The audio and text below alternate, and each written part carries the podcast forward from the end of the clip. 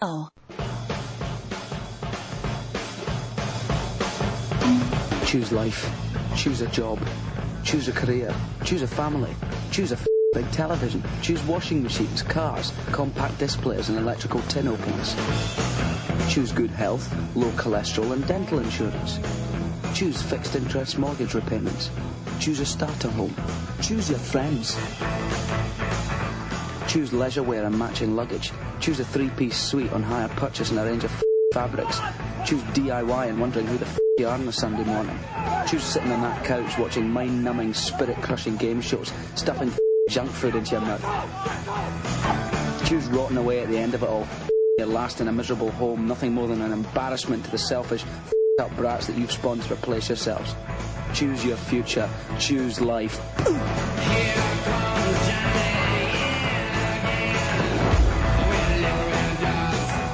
Why would I want to do a thing like that?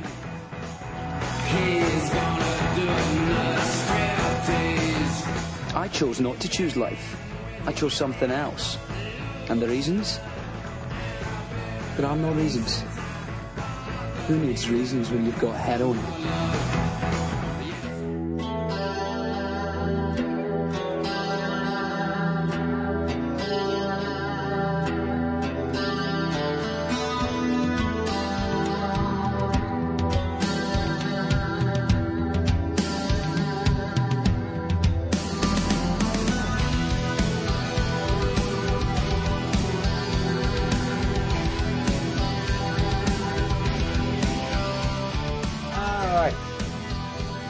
Why, hello, it is five minutes and 15 seconds after the hour of five, and this is the month of April. In the year of our Lord 2009. Thank you for coming along and making it part of your listening day. We are live from the lushly appointed yet not overly ostentatious studios of Rock 101 KUFO in beautiful downtown Portland, Oregon.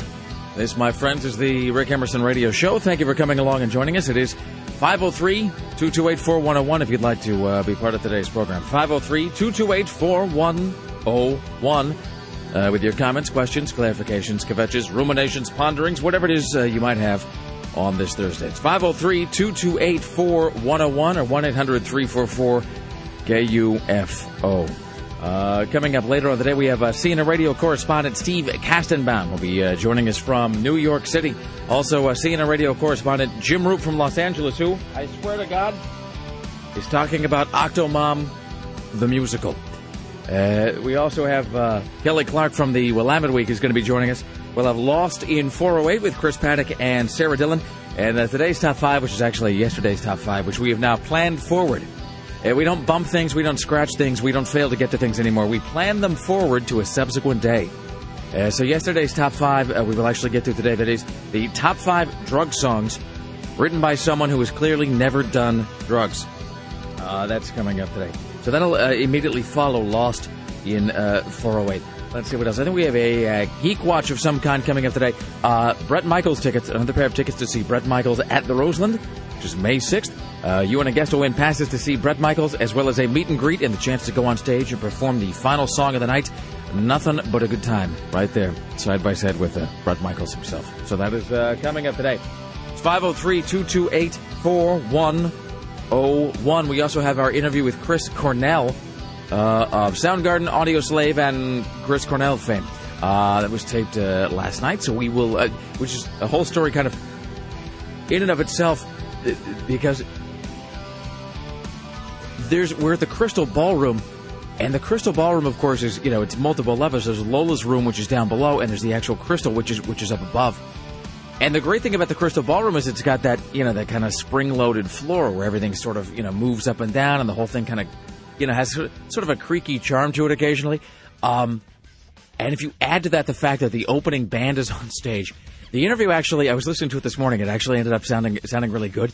But there was this moment where we were kind of unclear as to how it was going to come out, only because as we were doing the level test, there was a lot of in the background the entire time, which was the which was the opening act.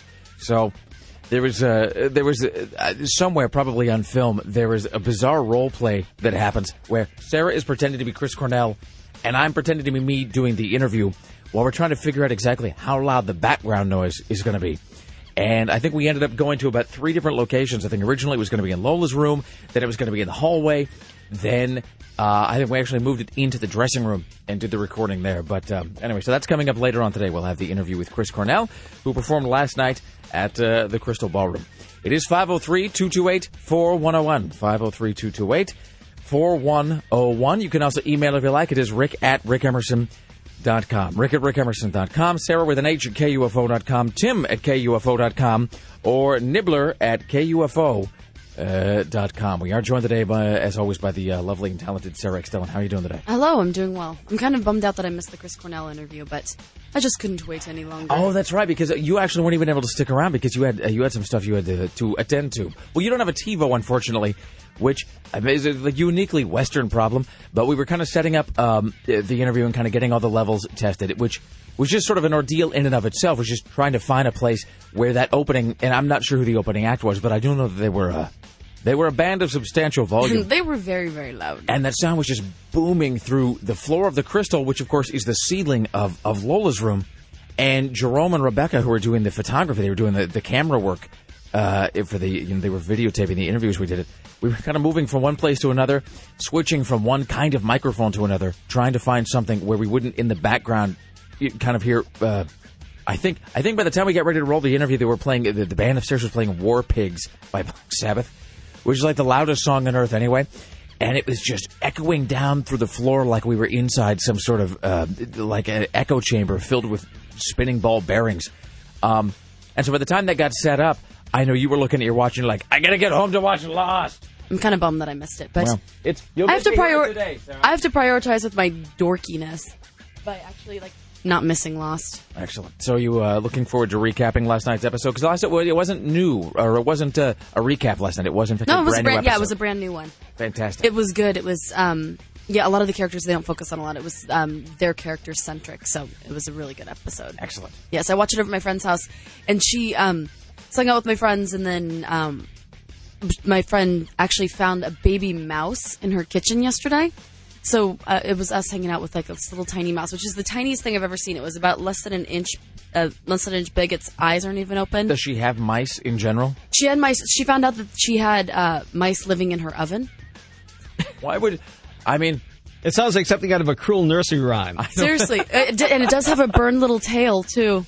It was so sad. Well, it's because it's maybe I mean, that seems like a Darwinism in action uh, kind of a thing. Seems like the, the mouse that isn't smart enough to move out of the oven doesn't grow up to have mice of its own. Well, it was in the um, not in the oven, but there's the um, the insulation like between the top part of the oven, between the burners and like the inside, and there's all this insulation which I've never seen in an oven. And uh, sure enough, there was this mother mouse who had babies and was living inside of the oven. It still seems ill-advised. I mean, just in terms of being a place of residence. Oh no, it was sad. There's like this little tiny mouse, and its its tail was burned. There's, that's like Mrs. Frisby and the rats of ow, ow. Was it brought to DoveLewis? that would be a good publicity thing. No, she does a matchbox. She has it like in a little box with a heating pad, and um, we did some research on the internet and found out that if you feed it um, like puppy formula, then it should be okay. So she's so she woke up. Bless her heart, Lisa's the sweetest thing ever. She woke up every hour last night to feed. I have a, to go tend to a baby mouse with no tail. A tiny little baby mouse puppy That's formula. Great. Yeah, it was adorable. That's fantastic. So it that is, was my night, baby mice and uh, Lost. It is 503 228 4101. 503 228 4101. Ladies and gentlemen, at the news desk this morning, your personal savior, the one and only Tim Riley. In the news with Tim Riley. Six probable swine flu cases are reported in Washington state. Three are in King County, that includes Seattle. Two are in Snohomish County, just north of Seattle. And one in Spokane County in northeast Washington. Meanwhile, 14 people are being tested for the swine flu here in Oregon, although there are no confirmed cases as of yet.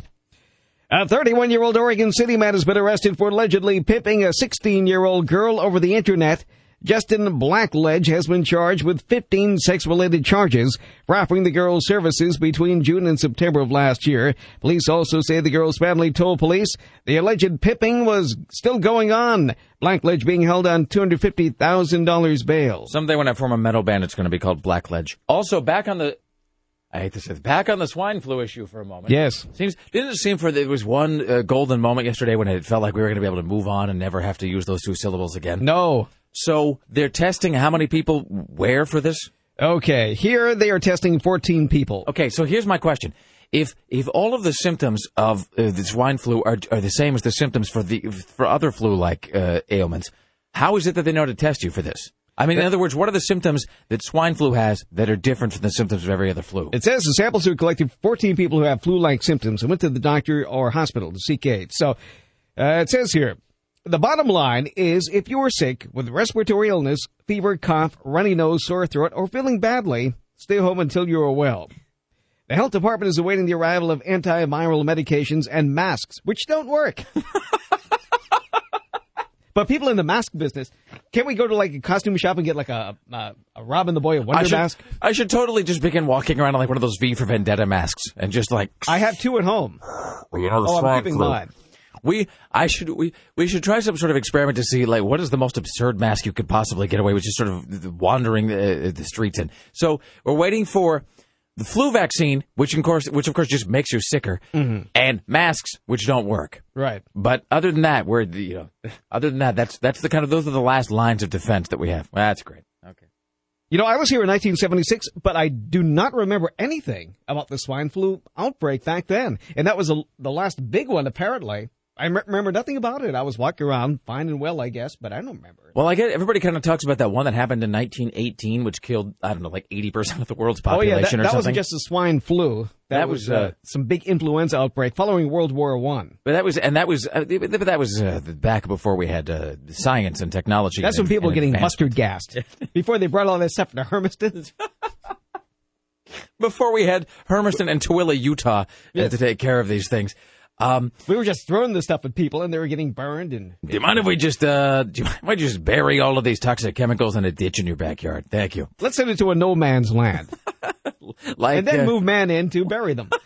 Let's let's send it to some place that nobody will ever use, and a town that will never be good for anything, like uh, Pendleton. All right, great, fantastic. I just, just uh, I don't know, just cover it up with some gravel. We'll be fine.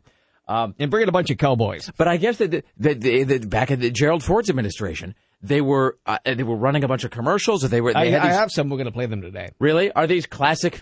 Is this like uh, these classic swine flu spots, Tim? That's one. Uh, here's a, a 30 second PSA from that time. I don't need another flu shot. I had a flu shot last year.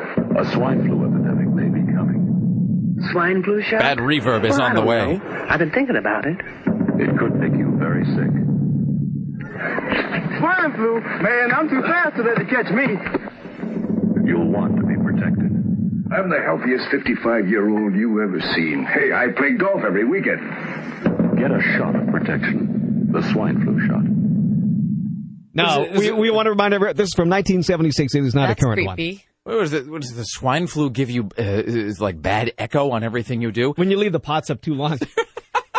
That's an industry term that the- nobody really knows. Oh my God, I'm suffering from flange flu. I'm sorry. That is Eh, that was too inside. that really that really was. Well, it amused. So that was from 1976. All right. So uh, that is that is not. Although I would say that those are timeless lessons, Tim. That is the uh, we can learn a lot from people of that era. So it must have been just older people because as a child, I think I would remember getting a shot. Well, I, I don't remember. Do you remember this? Do you remember getting that polio uh, vaccine thing, which where they give you the sugar cube dosed with medicine? Do you know what I'm talking about? I don't remember. I, sort of must like got, they- I must have got it. I think it's like how they gave you acid in the 60s. They would give you a paper cup and it was a sugar cube with like a weird liquid poured on top of it, which I'm pretty sure is, yeah, that is like, which is like, like Timothy Leary's preferred method of, of inoculation. Um, but I don't remember what I got uh, shots for and what I don't and what you have to get like, uh, like is a swine flu thing, is that like, uh, uh, uh, what, what the, the, the, like the tetanus deal where you have to get it done like every year? You have to go, I have to go get my swine flu thing re- boosted. Um, or is it like you get the shot for it once This and you're separate. fine? All right. I, I mean, it, it's something you opt to take, like Botox. Well, does the does the swine flu, uh, it, it whatever it is, vaccination, does that work exactly the same way that the regular flu vaccination does, which is to say, not at all? Not at all. Oh, man. The last uh, regular flu shot I got made me sick. Well, though, though, the next, uh, it was like hours later. I was deadly ill. That's what's when we had those fake nurses in the kitchen giving out shots. we live in a more efficient time, Tim. It used to be that if you got the flu shot, you had to wait two or three weeks to become to become deathly ill and to be laying at home in a puddle of your own sweat. Uh, now your immune system can begin failing within minutes. So that's um, that really is the great advancement we've made as a as a society. So we have more swine flu PSAs coming up later this morning. I- All the more reason to listen. I'm sorry. I know that we're not taking this. Uh, We're not taking this ever uh, like as You can only we- push people so much, you know, before they'll turn it off, according to a letter I got yesterday. Really? We'll continue to listen to see what we can do to you to make us matter every day. Is this uh, someone who's uh, irritated at, at us for what for our swine flu coverage? We're not taking it seriously enough. I'm sorry. I is this the guy who claimed that it wasn't funny? Yes, I not will- funny. Wait, here's I hate you, but we'll continue to listen every day, here's the thing, sir. I will grant you that the swine flu is not as funny as say especially if you get it. uh, platypus flu, uh, you know, I or rooster flu. But you know, I mean, but really, what is? I mean, you know, within the grand scheme of things. All right, so 503-228-4101 coming up uh, later on the day. We will have uh, Chris Cornell. Here's the other thing, by the way. We fell into this pattern last night, walking around the Crystal Ballroom, of every third word we had to say as though we were Chris Cornell uh, of Soundgarden. And then, because we're all big fans of the movie Singles, and he sings that song "Birth Ritual," "Birth Birth Ritual" for the for, the, for Singles. Uh, we, we kept saying things like, "This is like we would sort of be prepping for the uh, for the interview, and I would say things like, uh, "Chris Cornell, do you want to tell us if you have any uh, pre-show rituals?" Uh, and- which is fine the first time you do it, and the third time. But then by about nine o'clock, Paddock and I couldn't get through five words without screaming something as though we were Chris Cornell on stage at the Paramount in 1994. Oh wow. So I woke up this morning with this sort of uh, this uh, the post rock scream uh, voice. All right, straight ahead, CNN radio correspondent Steve Kastenbaum will be joining us from New York City. Later on, the top five drug songs written by someone who's clearly never done drugs. Jim Roop will join us as well, and more of Tim Riley at the news desk. It is the Rick Emerson Show. It's Rock 101 KUFO.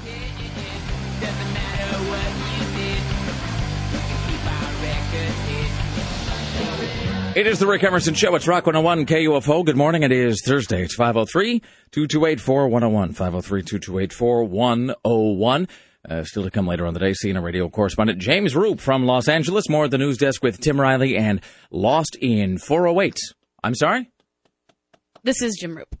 I mean, coming up later on the day, CNN radio correspondent Steve Kastenbaum. That's what I meant, Sarah Dillon. Uh, Lost in 408 along with uh, Christopher J. Paddock and Tim Riley at the news desk. Ladies and gentlemen from Los Angeles, CNN radio correspondent Jim Roop, who was a man, uh, of course, who was so fascinating, compelling, and distinct from his contemporaries that I would never confuse him with uh, anyone else ever.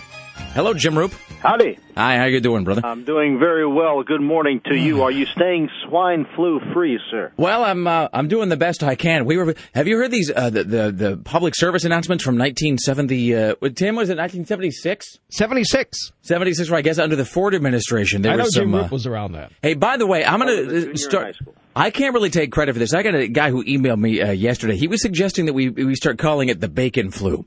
Uh, because that's more interesting. I don't know that I want to sully the good name of bacon that way, but it does seem like uh, it does seem like we can come up with some sort of a. maybe we could sell the naming rights uh, to the flu to, um, uh, you know, to uh, to a company that wants some sort of exposure. Like Jimmy Dean? You said that, Tim. I didn't say that. Uh, you know, inj- like inject a little, uh, inject a little fiscal benefit into this crisis. Why not? Uh, but we had these great PSAs from 1976. I guess under Ford, there was some concern that this was going to, you know, there was going to be some sort of a, a health issue, and so these hilarious uh, spots, and I, I'm presuming they're radio commercials, where it's just, and they, they all appear to be uh, people from uh, like the Bronx.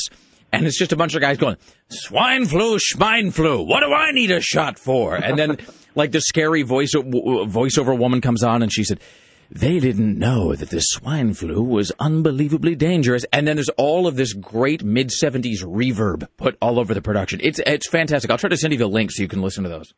So I am uh, doing my best to remain uh, healthful, though. If you do, I will make some. I'll, I'll do some stories using that stuff in it. Yeah, I will. Uh, I think that'd be fine. I'll pass that along. Hold on, Jim Roop and uh, so forth. And I, and so we had the one, um, the, the the one death, and obviously, uh, you know, it's, it, it, you know, it's a thing that. You know, no one wants to make light of that, and nobody wants to, you know, to sort of uh, diminish that. That being said, it is it, it is actually someone who had come from Mexico uh, for treatment. Yes. Um, so it seems like it was had probably gotten to some more advanced stage um, than it likely would have had the case originated here. Because the thing about America, America's got this strange dichotomy where, like, uh, our actual health care is fantastic. Uh, the ability to pay for that health care or to actually, uh, you know, get people into the hospital uh, so to take advantage of it, there's some, uh, issues there. But it does seem like the actual uh, health care that we're able to offer to people, presuming that you can actually find a doctor who will uh, treat you, uh, that's uh, that's less of a problem. So, hey, let me ask you. Speaking of healthcare, though, this Octomom thing. so Is that beautiful or what? Bite marks and a black eye. Why, Octomom? Why? so it's- there's like three different things happening today. Yeah, one is the I know you're talking about Octomom the musical, Yeah. which somebody must have just stayed. I mean, they, they must have just locked themselves in a, in a in, you know in a in a in a room for for a week to just crank the thing out because it's opening in June, right? Yeah, this guy Chris Voltaire, who uh, is the writer and director of this thing, says you know he's watching the news, and um, he thought how absurd is this, you know, and then he just started, you know, Octomom the musical, and he went, oh my gosh, and he just started writing. And it just it, And it he was just- inspired. Yeah, a- and plus it, half of it, it's sort of a theater improv group. So what they're able to do is any breaking news that comes in, he's, they're they're going to incorporate that into the show. So the show may change every night. Fantastic. run. I mean, and this guy was a great interview. He was real funny to talk to, and I actually I'm looking forward to when they start rehearsals. I'm going to go. I'm going to do some interviews with the players involved. Well, I think you know you can. I think you can go a long way in this country if you take any sort of breaking news story and you uh, put it to a song and dance routine. Yeah. I mean, really, that is the uh, that is the way to success in these United States. How about States. if you took Aqualung and changed it to Octomom, that old Jethro Tull song? See, so we, uh, I know at one point we were lamenting the fact that there seemed to be a, uh, a paucity of Octomom parody songs, which is the sort of thing that uh, the sort of thing that radio stations tend to latch onto. But we had immediately gone to the Jethro Tull, the "Hey Octomom" thing, and it was, and there was an, there was something else. There was "Hey Octomom," and then there was what was the other uh, what was the other song we were uh, thinking was like a natural to be made into an Octomom song. Yeah, I don't know. Hmm, So the- can't all I got is the Jethro Tull thing. Um, so there's that, and then uh, well, yeah, it came out today that I guess the cops are looking into. Well, one of her kids has like a like a, a black eye or has bite marks or something on him.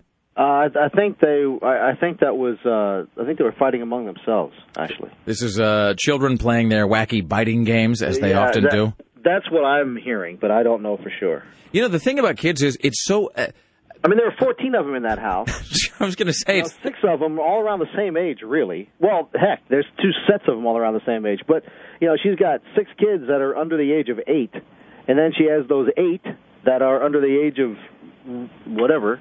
And I mean, they're still under a year old. So, I mean, that house, I mean, th- those kids are going to go crazy. It's not that big of a house, you know, that they can't. That there's not a whole lot of room.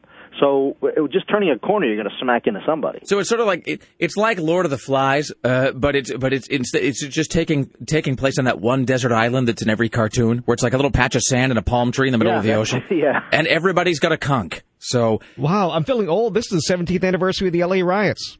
17, really? Yeah. 1992, right? Jesus. Um, so it, it just there's just one thing after another. Um, hey, I have to ask you just a one brief follow up question about the Octomom thing. Whatever happened to that whole uh, falling out she had with Gloria Allred? Uh, is Gloria Allred sort of cicada style back underground, uh, sort of regaining yeah, her yeah, strength? exactly. In 17 years, she'll Yeah. resurface. And she's Um, it, uh, I, she hasn't been. She Gloria Allred hasn't been in the news in about three weeks. So give it another So it's time. days yeah, before the month is through, which is what tomorrow. Yes, yes, it is Um, I'm guessing the first week in May we will hear from her fantastic. on something. She'll represent somebody who was slapped by some celebrity somewhere, or uh, some restaurant worker who uh, was somebody sneezed on and now uh, may be suffering from swine flu. It'll be something like that. I, the swine flu does seem like the sort of thing that would attract Gloria Allred. Had that sound that came that came out wrong. Uh, the- the- but it's No, the sort of come out wrong. It's the kind of high profile story that you could just sort of center at home, like her sort of her her tongue darting out lizard like, sensing the air around Well, her. there, there are several lawyers uh, in uh, that are probably just waiting to pounce like praying mantis, just waiting for that one thing to happen. Right, That one right. healthcare worker to become infected.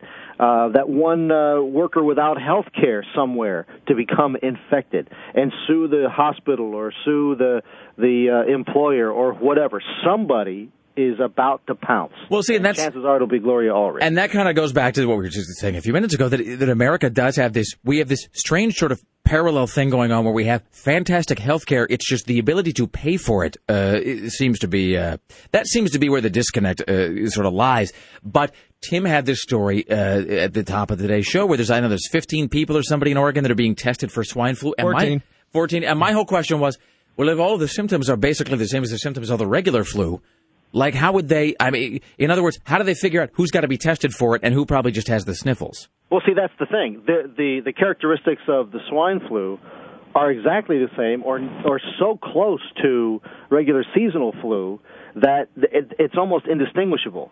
So unless someone develops pneumonia or any other respiratory issue, uh, there's no way to really tell how bad it's going to get. Most of us in LA County there are no confirmed cases of swine flu, but there are probably dozens of people suffering from it right now who are just getting through it at home like you would a regular right. flu.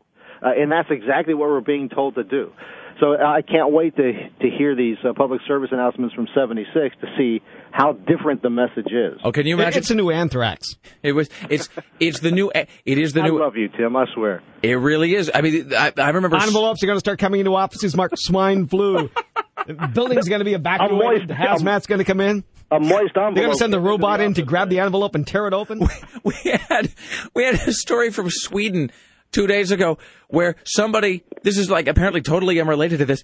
And somebody had a big box of swine flu samples sitting around. I swear to oh, God, That was on the train. It was on a train. They had a whole box of vials full of swine flu, and they left them sitting on top of a radiator or something, and then they just exploded all over some poor guy who was fine apparently.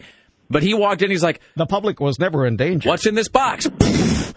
and then he looks down and he's just covered in swine. Oh, honey, I can't come. No, I'm covered in swine flu, baby. I'm going to be late. They're going to give me a good scrubbing. Can you imagine how many masks Michael Jackson is putting on right now? Oh, I mean, just under the best of circumstances, he was walking outside with that paper thing over his face all the time. Right now, he's got them over his ears, his mouth, his nose, every orifice of his body. Jackson's just putting on one of those full-on Darth Vader, Vader like things. Just you know, I'm never coming out.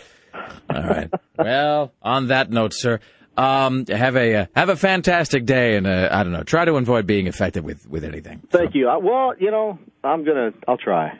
I mean, really, I mean, just uh, be infected with mirth, be infected with laughter, Or booze. or or.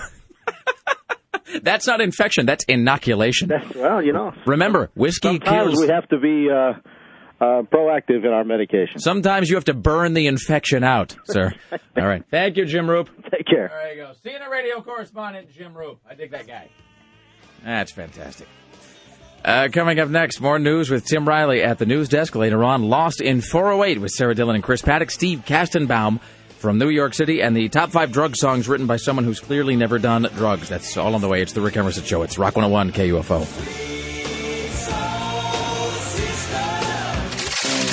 Rick Emerson Show. They attacked me like a, like a mad wolf, and they just exploded. I thought I was gonna die because they were like rabid animals. The Rick Emerson Show returns. That's fantastic. Well done. It is the Rick Emerson. Uh, sorry. A little bit of a uh, Pop Tart stuck in my uh, throat there. It is the Rick Emerson Show. It's 503 2284 101. It is Thursday morning. Uh, still to come, our interview with Chris Cornell, as well as uh, Lost in 408 and CNN radio correspondent Steve Kastenbaum. At the news desk, it's your personal savior, Tim Riley. In the news with Tim Riley. Well, this is kind of interesting.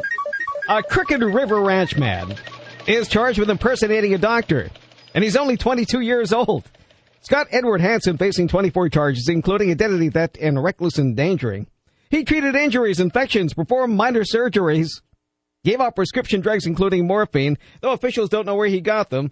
But I guess the townspeople of Crooked River Ranch were, were well, they were happy to have a doc coming to town. It does seem like this is uh, begging to be made into a, uh, uh, you know, an Insta film. Oh, it's already been made. It's Doc Hollywood. where at the end the townspeople rally around him to save him because you know look he may not have a license in doctrine but he's got a phd in caring and then uh, you know and then he's uh, sitting in jail sort of lean on me style uh, and they all uh, they all come out and they they gather around and there's a vigil and then he's released So apparently the folks at Crooked River Ranch haven't uh, seen the old doc in a while. So if you have any information, please contact the Redmond Police uh, i was just going to ask please to explain where crooked river ranch even is in Redmond. washington No, Oregon. Redmond Redmond. Um, that's the uh, it's it's it's the reggae capital of uh, of Oregon. Yes. Uh, so, So he's but he, he's on the lam. Like they didn't arrest him. He's Yep. just gone. The doc vanished from town. So not only did they only not only was their only doctor a fake one, but now they don't even have that. Nope. All right. God help them if the bacon flu comes their way. All right. Here's Tim Riley. The Skyline Burger is the best burger in Oregon. This, according to the June July issue of Food Network magazine, it lists 50 burger joints that you should try. Uh, they went to look for the most exciting, wacky, and fabulous burgers in every state. Critics describe some of the burgers as good old fashioned classics. So I guess that's uh, what the Skyline restaurant is. I've driven by this on numerous occasions. If you don't know where it is, oh, this is kind of a commercial, isn't it? Well, I'm trying to explain the story, so I have to. If you keep going up Burnside and you go up to the very tippity top of the hill when you get to the West Hills, it's this old cinder block building on the left, and it looks like at one time they had car hops in the 1950s. It's set up for that. I'm trying to picture if I've ever if I've it's ever an ugly building, and I'm wondering why are there so many cars here all the time when nicer looking places? I mean, it's swanky. It's up in you know the West Hills, Right. where expensive places are, and this is this ramshackle old building. But is that part of its uh, quaint charm? Apparently, I the food speaks for itself. I guess it is because it's always full of cars all times of the day and night. I don't think I've been there. Okay, so let's uh, quickly go around the room. Uh, so the best hamburger. Well, Tim, you may not be able to weigh in on this to the same degree because it depends that they have to have something that was vegan. Yes. Um, Sarah, The best hamburger I've ever had is at Cougar Country in Pullman, Washington. I used to have them like once a week. Cougar Country. Is that like now? Is that uh, on campus? hmm Well, it's no, it's off campus. It's in uh, downtown Pullman, Washington. See, know, and I'm and I'm sharing Tim's thing. And like, I almost feel like I don't want to. I don't want to give I away like those. the black uh, bean burger. That, that's actually made by uh, I ca oh Garden Burger. was that the, they have that at uh, at Burgerville? They used to. They used to, not to anymore. Really? But, but I noticed I found it at another store last week, and then it disappeared again. So Huh. wait, wait. So Burgerville doesn't have the Garden Burger anymore? No, they have this weird like spicy white bean burger, They're which made is by always good. they're made a lady in like Oswego in her kitchen. No. yeah. it's- well, I mean they're good, but I, I'm really partial to the black bean burger. They also have that. Uh, you know, the other thing Burgerville has is that. Uh, I got. We should back bill them for this whole segment. They have that pepper bacon uh, thing that I'm a huge fan of. And here, here's the other thing about Burgerville. I, you know what I'm not really partial to most of the time is milkshakes. But every now and again, yeah, I go because there's that Burgerville on uh, Powell and 28th or whatever, right by the right by the high school. And uh, every I don't know, maybe uh, five six weeks, I'll go through there and I'll get that Black Forest milkshake. I think is what it's called, which is like a cherry sort of a thing. And again, which is like a, it's a, it's a whole series of things that I don't typically care for. But I'll get that entire thing and just, and it's gone in about 30 seconds, just like Augustus Gloop style, which is fantastic. Um, there's also Stanich's. Have you been to Stanich's in Portland? I think Oh, there's the one downtown. there's two. Well, there's two locations. Uh, there's a Stanich's, which is in I think I think is is in North. I don't know wherever. I this, this is You're why I have to have Stanford's. no, no, no, not no, no, no. So Stanford's. This is Stanich's, and this is why I have to have a GPS because I never know where anything is. Uh, but there's one that I think is in the Northeast somewhere, and there's another one somewhere else. But they have this, this hamburger that's the size of a tire, and they have a fantastic ju- jukebox. Uh, there's also the hell is that other place called? It's um, it's not Stanich's. There's um.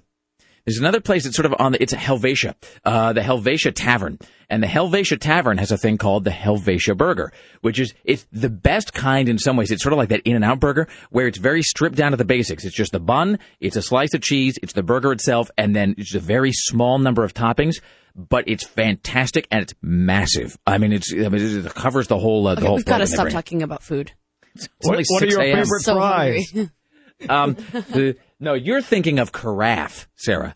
Uh, Oh, which yes. is the place that you Place and I downtown. and Jolie went. That I'm saying for me, uh, that's probably my favorite. Uh, but that's a little that's uh, that's kind That of was, upscale. yeah, it's swanky hamburgers, but they're so good. That's not a thing you could have every day. I mean, because otherwise you would develop some sort of a you develop some sort of a compulsion. I think. All right, here's Tim Riley at the news desk. Well, Joe Biden's going to be in trouble again. Another slip contradicting the president. He went on the television today and he said he would not recommend taking any commercial flight or riding on a subway anyway due to the swine go flu. Anywhere in confined places now. It's not that it's going to Mexico. It's you're in a confined aircraft. When one person sneezes, it goes all the way through the aircraft. Ugh. That's me. That's what it I. I would not be at this point if I if they had another way of transportation suggesting they ride the subway. Um, so from my perspective, what it relates to is mitigation. Uh, if you're out in the middle of a field and someone sneezes, that's one thing. If you're in a closed aircraft, a closed Right. container, a closed car, a closed classroom, it's a different thing. Thanks for calming us all down. yeah, someone Joe needs Biden. to put somebody in check. Seriously, He's So- always in trouble. Speaking of, a, of an isolated room, is there some isolated room where Obama can put that guy for a while so he's not uh, terrifying everybody? He's just embarrassing. Well, that's the thing. It's like it doesn't matter to me. I mean, I I'm not trying to be like uh, Johnny Macho or whatever, but it's like I'm not gonna. I mean, well, you I, like you just can't change your whole routine every time uh, somebody somewhere gets the sniffles. yeah, I mean, my sister lives in Brooklyn. She has to get to Manhattan. She can't afford to pay for a taxi. Like, therefore, she's going to take the subway. There's nothing she can do. well, and and also like, And Joe Biden used to ride Amtrak. He doesn't have to anymore since he moved. and I mean, you know, the entire world is one closed system. Uh, the idea that, because you're on a subway, you're somehow in greater danger than if you're just in an office building, I think is ridiculous. I mean, we're all just one terrarium on this planet anyway. Everybody's breathing the same air. So, uh, you know, and it's not like I'm some fatalistic, like, well, and it's, when it's your time, it's your time. It's just like, like the world is full of things that will kill you every single moment, every single day.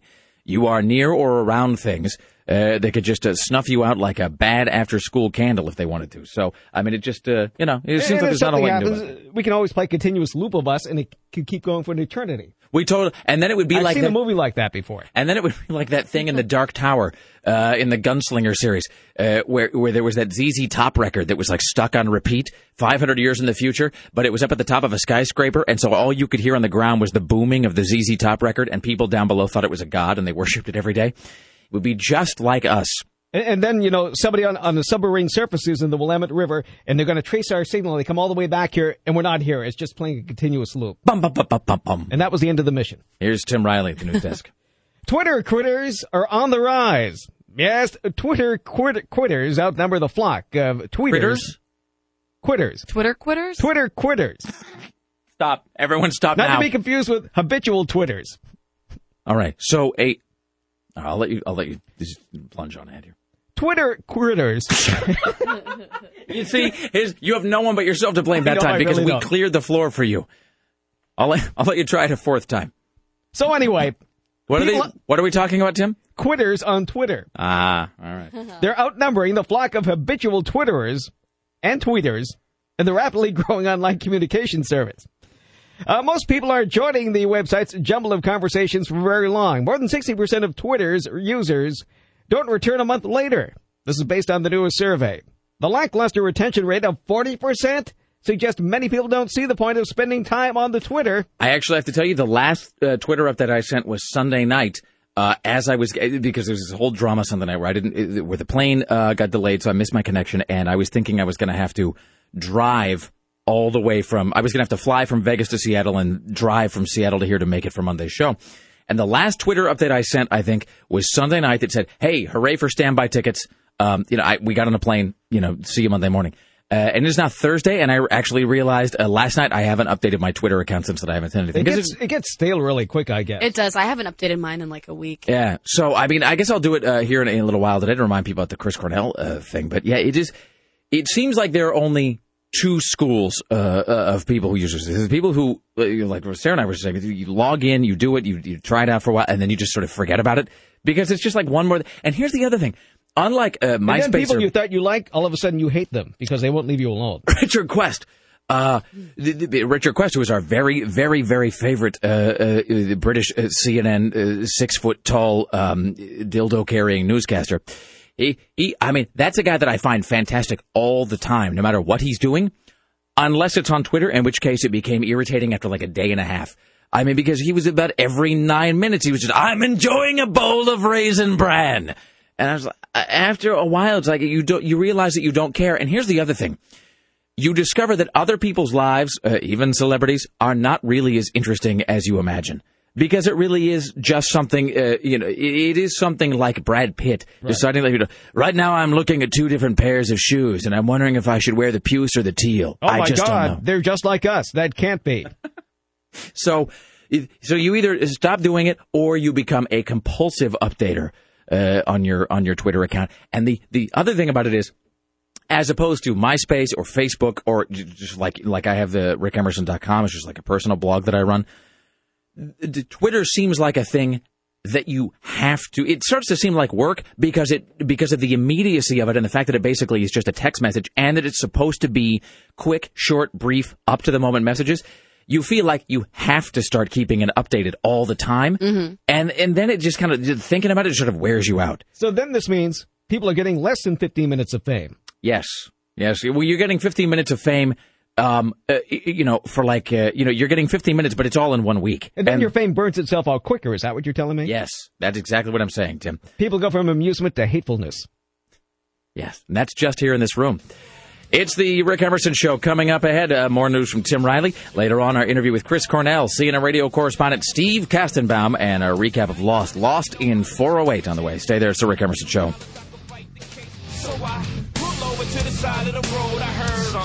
It's the Rick Emerson Show. It's Rock 101 KUFO 503 228 4101. Now everybody wants us to know where the prostitutes are in their neighborhood.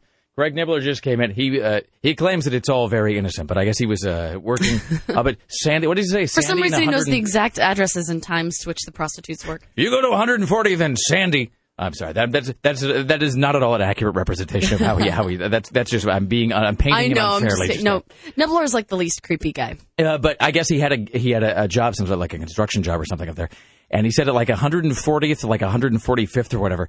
He said you would just see guys coming in all day long, and they would drive really slowly. Somebody would get in, they'd vanish into an alley for about uh, nine minutes, and then they'd come back out, which is sort of like uh, an apartment building not too uh, far from my house. Where uh, people will show up all hours of day or night. Sometimes the car, they might not even turn it off. Sometimes they just leave the car running. Guy runs into the uh, house, comes back out, small bag in his hand, bag goes in the pocket, guy goes in the car, car vanishes back down the street. Oh, that was like when I, I used to blow, blow a crackhead. All hours of the night, I would, um, yeah, there are all kinds of crack deals going on above me. And occasionally just uh, shrieking sounds as the guy is using an ice pick to try to dra- you I know, did see him get chased out of his apartment with a microchip knife out of his head. Really? Oh yeah, by some like crazy cracked out lady and her boyfriend. Fantastic. It was amazing. Coming up this hour, we have uh, our interview with Chris Cornell, ladies and gentlemen, uh, as well as CNN radio correspondent Steve Kastenbaum. Coming up later on in the program, Lost in 408, and your chance to wear a, uh, win a pair of tickets to Bret Michaels, who'll be the Roseland May 6th. This at the Ministry of Truth slash News Desk is Tim Riley. In the news with Tim Riley. Well, since we're on the topic, who wants to hear from a Bunny Ranch prostitute? More than anything. All right, this one's on Oprah, and she had some startling things to say. One of the gentlemen I had, uh, he wanted me to be the nagging wife. He had never been married, and he, you know, worked 30 years around his uh, coworkers, and they complained about their nagging wife. So I was the one that nagged him all day, and then he had his mistresses at night. But that was not me. I know, right? Brooke, I, I, let me just tell you this, Brooke. I've been doing this show since 1785, it feels like. And I have never, in all of my reading and all of my experience, heard that a man paid to go and see an independent contractor such as yourself to pretend to have a nagging wife. I watched It's like that. being on an old Jack Benny show. Wow, that laughter is like really grating. The uh, the and by astonishing coincidence, I actually saw this episode of Oprah yesterday because I went home um, after I'd gone to the gone to uh, the, the always popular Lloyd's Center Mall.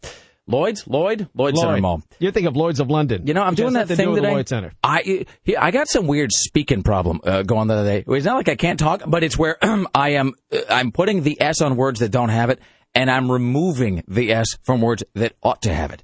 The next thing I'll be talking about like smoking the crack and whatever, but uh, then that would be oaking the crack. Sorry. Would it be moking, the, crack. Moking the crack. Is your kid doing it tonight? Uh, so I went to Lloyd Center Mall and then I went home and then we had the Chris Cornell thing coming up. But so in the uh, in the in between time, I went home and I was spending a quality time with the little lady and she was watching Oprah as women do. And I heard this woman being interviewed and I went out of the living room to see what it is. As she kind of looked like, um, she didn't look like what I expected because you know you picture some uh, chick who's working at the Bunny Ranch, and a lot of hookers they all have that even if they don't look the same physically, they all have that kind of hard edge look? to them. Yeah, the, exactly. But you know what I mean? Where they, they, where you can tell that there's just there's a little bit of a rough edge there uh, somewhere. That uh, pretty early on they got a good warping. This woman, Brooke Taylor, she looked a lot like um, Jennie Garth back before Jennie Garth looked all weird and plastic surgery. Uh, I mean, she had kind of a, which is Like undoubtedly why. when, like when Jennie Garth was t- Kelly Taylor. Yes. And, and which is undoubtedly why they picked her to put on Oprah because she was, I mean, she looked very, I mean, she was very presentable. She looked much more normal than most hookers do. What was her name? Uh, Brooke Taylor. Brooke guess that's her Taylor. name. Yeah. Not to be confused. Isn't that Hulk Hogan's, uh, isn't she, didn't, didn't Brooke Hogan, didn't, didn't she have like Brooke Hogan Taylor, Brooke Taylor Hogan, something or other? Perhaps. I've always known her as Brooke Hogan. Anyway, so she looks a lot like Jennie Garth, and she uh, apparently she she used to work with. I mean, she had some job where she was like a special ed teacher or something, and then just decided, well, whoring pays more. And I mean, who can disagree? Especially in an economy like this one. That's right. Here's Tim Riley. The economy continues to lose jobs at a rapid rate, so why not hoard them? The new figures from the Labor Department show there were 631,000 new claims filed for unemployment benefits last week. Jesus. Well, here's something startling. A fellow prisoner turned tail and ran from the prison showers after three encounters with a naked boy George in prison. Uh, this fellow named Jack was stunned when he jumped, uh, bumped into the culture club icon in the wash block where they were both serving sentences in London. He said, uh, Everything in this story sounds obscene, even if it's not. The- It- it what do you mean is. bumped into him in the wash block? That's what it's called. This is from He the bumped into Sun. his wash block. Did the kids call it wash blocking now? Is that really I what it's it said? so. All right. So anyway, this uh, fellow bumped into the naked boy George three times in the prison shower, and uh, a friend said uh, this fellow named Jack isn't exactly the most comfortable person when it comes to getting attention from other men. As soon as he saw boy George standing there naked having a wash, he was godsmacked.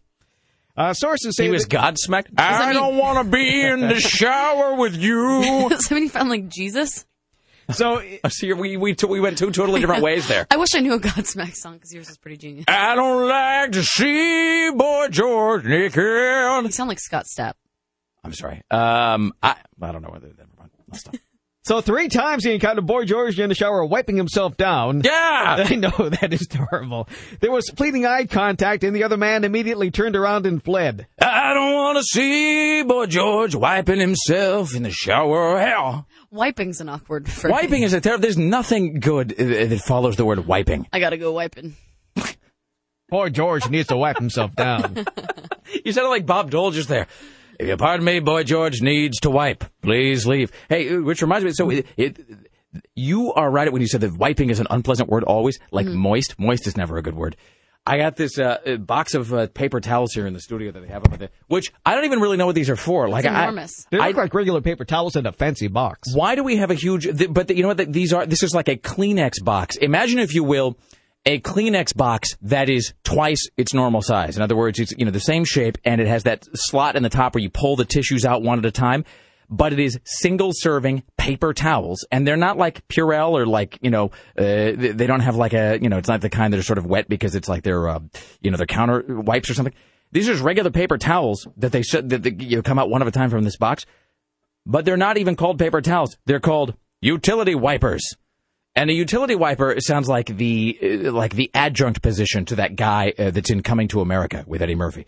So, in any event, uh, but wiping is a word that uh, never leads to anything good. Oh yeah. And when you say he bumped into Boy George three times in the shower, was that like in a single encounter? I mean, in other words, like a one shower where every time he would These are three separate showers. what? That's what's jabbing me in the back. That's Boy George. All right. So Boy George was attempting to endear himself. Well, it says standing a six feet tall, boy George naked is an intimidating figure for young prisoners at the jail. Whoever thought that we would be saying that phrase? I yes, wish. let's I, cater to today's young prisoner. I wish. I, I, w- I wish I could. Uh, I wish I could go back and tell the 1986 me that, hey, you know that boy George guy. Someday you're going to be talking about how he's an intimidating sight to younger prisoners when he bumps into them in the shower before wiping himself. Think on that for the next 23 years. Mwah! And then I vanish in a puff of green smoke. Here's Tim Riley. A bill aimed at pulling volunteer greeting, putting volunteer greeters on max train platforms has passed through the Oregon House. The greeters are responsible for greeting riders once they hop aboard the max for some Oh, stupid reason. annoying. The best part is how they have to I clarify what the job of a greeter is going to be. And Sarah just hit on something else. That's the kind of thing that becomes immediately irritating. Mm-hmm. So, uh, welcome to the max, and welcome to your smelly dog too. The There's nothing more annoying than someone you know is being paid to be nice to you. Walmart uh, greeters. Now, here's the thing. Uh, I am not above, uh, like, uh, you know, a lot of people, you know, a lot of people will sort of, you know, they'll snark about uh, Walmart a little bit, I think, just because they're big and, you know, they're massive and whatever. But I was just there the other day, and you walk in, and it's not, I mean, it's not specific to them, but they're the most obvious users of the greeter at the door. Uh, Safeway does that thing too, where they, uh, the guy at Safeway will talk to you uh, using your first or your last name. I hate Say, so, uh, hello, Do would you like to Emerson. How are you donate to our cause today? Uh, I don't care for the donation. I just don't care for uh, it- it- just like forced interaction when it's. You know, here's the thing. You know what I don't mind it though. Strangely enough, is a bank teller. If a bank teller is nice to me or makes small talk, that doesn't bug me, and I don't really know what the difference is there. Because they have more control of your life than someone who's like, hey, you saved 20 cents on Cheerios today, Miss Dillon. Thank you. Come again. Thanks, thanks so much. The uh, hey, let me ask you this: Where do you guys stand on the uh, on the big U scan question? Oh, I love it. Tim, I love it. So me I too. use it for everything. See, that's my. I thing. will wait in line. e- I don't need to a use it. cashier. And I was talking to Laura about this yesterday, and she said that she kind of resents the U scan, even as she does. I mean, she uses it because she doesn't want to talk to the cashiers any more than we do. But she said that she kind of resents it because then she feels like, in addition to having to go in and pay whatever the undoubtedly inflated prices are at like any store on earth at this point, you know, you're going any, you know, you- like what with inflation and all, you know, you're forking out like half your paycheck, uh, you know, to get like uh, three boxes of wheat thins. And then on top of it, she feels like she is then being made to do her own work at the end. It's worth it to me. You know what? You and I have the same um, perspective on that sometimes. We're like, I will pay extra or do something extra if it means I don't have to interact with somebody. That is totally It is totally worth it to, to avoid human contact, I will engage in any amount of labor. And it's so, and I also do this. The great thing about that U scan is it's like it used to be with the ATM, and ATMs have all gotten really uh, funky now, where I used to have the button combinations memorized. Where it was a point of pride with me that I could pull up, walk out, go to the ATM, and like, ba, ba, ba, ba, ba, five buttons, done, finished, cash in hand, get in the car, leave. And now it's like a, the, the ATMs, they've all, like, they've all got these weird, Well, they ask stupid questions like, "Would you like a receipt?" No, I want no record of this transaction whatsoever. I'm only putting a million dollars, my whole paycheck, in. Would you like to have us actually record this transaction? Would you like us to inadvertently delete it once this is done? Thank you so much. Do you guys have, uh, we don't have to discuss our specific uh, banking institutions, but the place where I store my money, does your ATM now do this strange and off putting thing where it tries to talk to you like it's an actual human, where the, the language on the screen is really uh, colloquial? Oh, I don't like that. The- Okay, I will just say this: Uh, the- my bank, and I do love my bank. I really do. My bank is fantastic. I I've hate never. my bank. I've. Do we have the same bank? Yes. Yes. How is that possible? What Oh, we'll, we'll discuss it during the break. They don't like girls. It's because Um, of my breasts. the everything is Sarah. Um, the no, but if you use the ATM at my bank, when you uh, you put your card in, you put you punch in your thing, and then it says. Would you like a receipt of this transaction? But instead of yes or no, the options are sure, Yeah. or no, No thanks. thanks. Yeah. Exactly.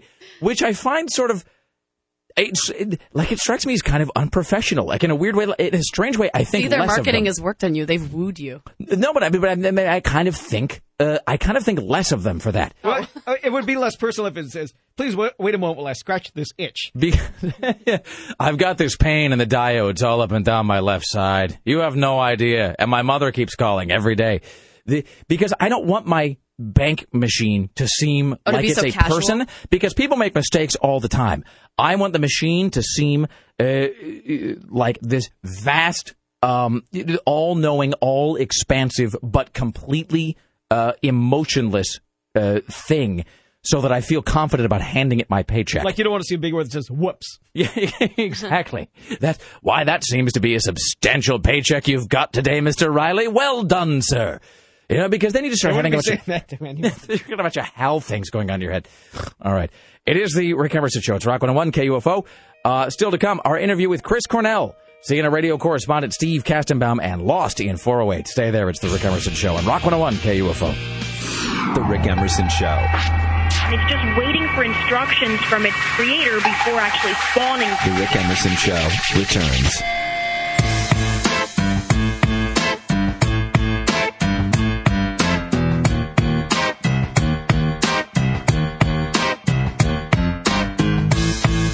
Emerson Show. It's Rock 101 KUFO Thursday morning. Thank you for coming by. Later on today, a pair of tickets to see Bret Michaels May 6th, the Roseland, as well as a meet and greet, and your chance to join Bret on stage for the last song of the night, which is nothing but a good time, ladies and gentlemen. Uh, Chris Cornell. We will uh, have our interview with Chris Cornell before the top of this hour. Later on, Lost in 408 with Sarah Dillon and Chris Paddock. And today's top five, uh, the top five drug songs written by someone who clearly has never done uh, drugs. CNN radio correspondent Steve Kastenbaum joins us here in just a few. At the news desk, this is Tim Riley. In the news with Tim Riley. Alrighty. Yay, Rip City. The Blazers keep those championship hopes alive tonight. They have to win in Houston to stay in the game. Meanwhile, uh, Joe Biden went on TV today contradicting what the president said and putting people in into panic. I wouldn't go anywhere in confined places now. It's not that it's going to Mexico, it's you're in a confined aircraft. When one person sneezes, it goes all the way through the aircraft. I, I would not be at this point if I if they had another way of transportation suggesting they ride the subway. I'd So- so- stay at home and burn my clothing. In response, Mayor Bloomberg is riding the subway today. Is he really? Yes, he is. Good for him. Well, yeah, it's like the I like that guy. second time in a row that the White House has screwed uh, New York this week. That, that insanity with the plane flying over Manhattan. And now the, the, the idiot Joe Biden getting it. No, I would lock myself in a small uh, steamer trunk at home and peel off my skin with a fish scaler. I'm so afraid. You would think at this point, don't you imagine that they would just have a body man with him all the time that has to so like convey all of his thoughts secondhand to the public? They wouldn't put him in front of a live mic anymore. It'd be like an Arrested Development where Jeffrey Tambor's character had uh, Super Dave Osborne as the proxy. So like Jeffrey Tambor had to say something, and then the proxy would listen to it and then pass it along to the public for him. I think they should do that with uh, Biden uh, because, it, and they had to have known this would happen anyway because the guy's legendary for putting his foot in his mouth regardless.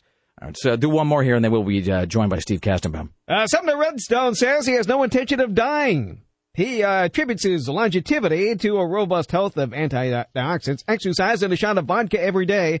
Redstone, who is the uh, executive chairman of CBS, said the newspaper is dying. I'm not sure if newspaper is going to be here in about 10 years or so. Oh, and Murdoch paid too much for the Wall Street Journal, too. I love that guy because he's just.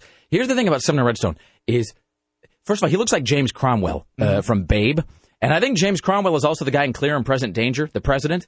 He goes, coming and barking at me like a junkyard dog. I am the president. And so every time I see Sumner Redstone, I just expect him to be screaming at Harrison Ford about something, which is awesome. It is 503 228 4101. Let's welcome now to the Rick Emerson Show from New York City, CNN radio correspondent and man about town, Steve Kastenbaum. Hello, sir. Hello, how are you? I am. Uh, I'm fantastic. Are you riding the subway today in defiance of our vice president's orders?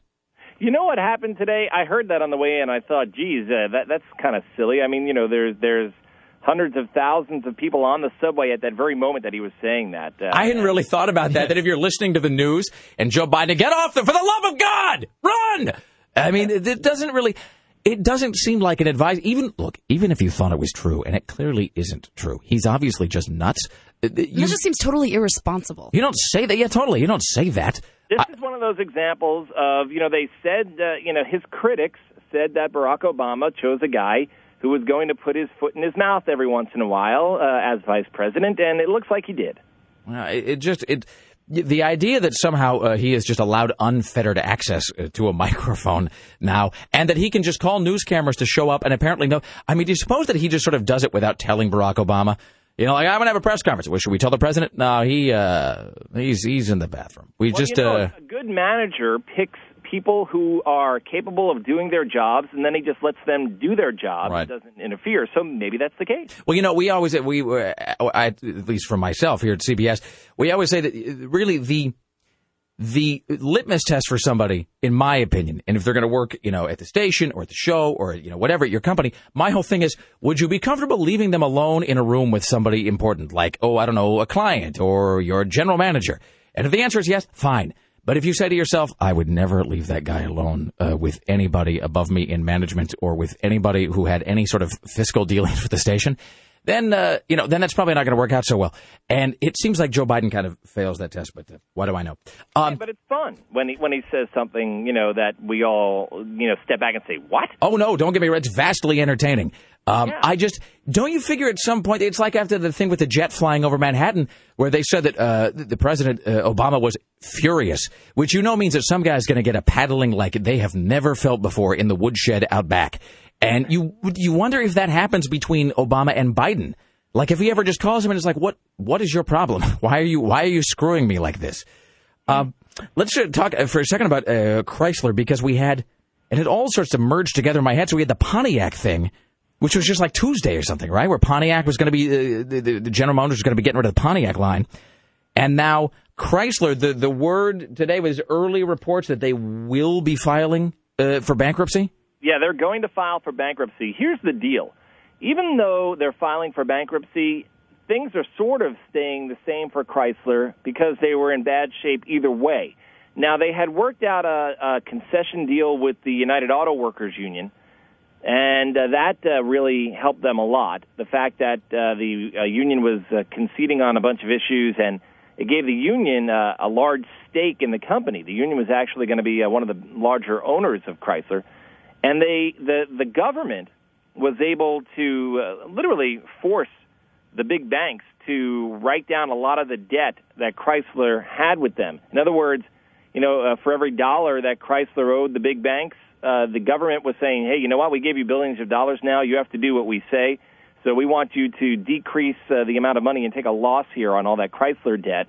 The banks did, but the private investors, the private lenders for Chrysler, the hedge fund uh, companies and others, they said, no way, Chrysler owes us a dollar. We want the whole dollar. So that's how the deal fell through here. Uh, the government couldn't pressure those uh, private investors, those private lenders, to uh, to you know take a hit. So Chrysler is now going to have to file for Chapter 11. And so here's a dumb question. Maybe you can answer this. Maybe you can't. I always wonder what what is Chapter 11. What does that mean? That's like when they say Catch 22 or Area 51. I don't know. Uh, what what are chapters 10 and 12? Bottom line is it offers you some protections. It's it's saying to your lenders, look, I, I cannot afford to pay you back here let's work out a deal. You know, let's you know, before you try to seize my company, before you try to seize my assets. You know, I'm filing for Chapter 11. Uh, you know, I'm still a viable company if I can work out some of these problems here. Bear with me while I do this. So is kind of what Chapter 11 says in a, in a, in a nutshell. You know, it protects it protects Chrysler a little bit, but it also will put uh, uh, some some restrictions on the company as well as as as to what they can do. And this isn't like you and me filing for bankruptcy. The government will now be telling Chrysler, you know, what they can and can't do. So this is sort of Chapter 11 is kind of like uh, when the guy is talking to Lefty the Knuckles and says, "Lefty, uh, uh, come on, wait, let's be reasonable. Can't we work something out? Ow, my legs!" Uh, you know, but it, where it sort of has, uh, it actually has some sort of a sheltering effect. All right, hey, pretty much. And and, and so uh, either way, though, Fiat was going to wind up being in control one way or another. So that that merger is probably still going to happen, and Fiat will probably have even greater control now. And real quickly, and they they uh, they kicked the uh, the CEO of Bank of America to the curb. I saw. Goodbye. Yes. Uh, I mean, it, it just seems to be uh, like some roulette wheel of of, of, of employment fortune uh, at these companies now. Because you know, depending on the day, you know, hey, I got a twenty nine million dollar bonus, uh, or you know, oh, I'm unemployed and shamed and probably going to prison. So mm. just uh, it is a uh, it is a strange time to be uh, to be anybody anywhere in any kind of uh, of role at any corporation in America at this point. And uh, don't touch the poles in the subway. Flu. Be careful. No, of course. You stay stay in your homes. Scrub yourself with wire wool and Clorox. You know what's really funny? I avoided the subway this morning, and then I got stuck in traffic because of a partial building collapse. Anyway, so there you go. Final destination. All right. Thank you, Steve Kastenbaum. Take care. All right, there you go. CNN radio correspondent Steve Kastenbaum, ladies and gentlemen. We should create a wholly fictitious series of health advisories for people, things they can do to stave off swine flu, and just see if somebody would do it. You know what I mean? Uh, like, no, no, no. It is vitally important, and this is the thing that we really want to stress right now as a government, and these are the things people need to know. You need to carry a waffle iron with you everywhere you go, and we cannot stress this strongly enough. Carry a waffle iron. It's The Rick Emerson Show on Rock 101 KUFO. The Rick Emerson Show returns. Whose eyeballs am I going to pick out? On Rock 101 KUFO. Creepy. It's weird. Hello, it's the. There are actually people getting paid to sit around and pick these things out. Not the eyeballs. Not the eyeballs. the birds do it for free. The Rick Emerson Show. It's 503 228 4101. 503 228 4101. And ladies and gentlemen, coming up in just moments, our interview with Chris Cornell. Uh, in the next hour, we will have more news from Tim Riley. Uh, we'll have uh, Lost in 408 with Chris Paddock and Sarah Dillon. And today's top five, the top five drug songs written by someone who's clearly never done drugs. Uh, at this moment, we are going to take a caller 10 right now at 503 228 4101. 503 228 4101, and you will win a power grower system from General Hydroponics and courtesy of Everybody's Garden Center. And is a standalone gardening system with a single growing chamber designed to rapidly grow several small plants before transplanting. Comes uh, complete with a three gallon reservoir growing chamber, air pump, uh, growing medium, and starter nutrients.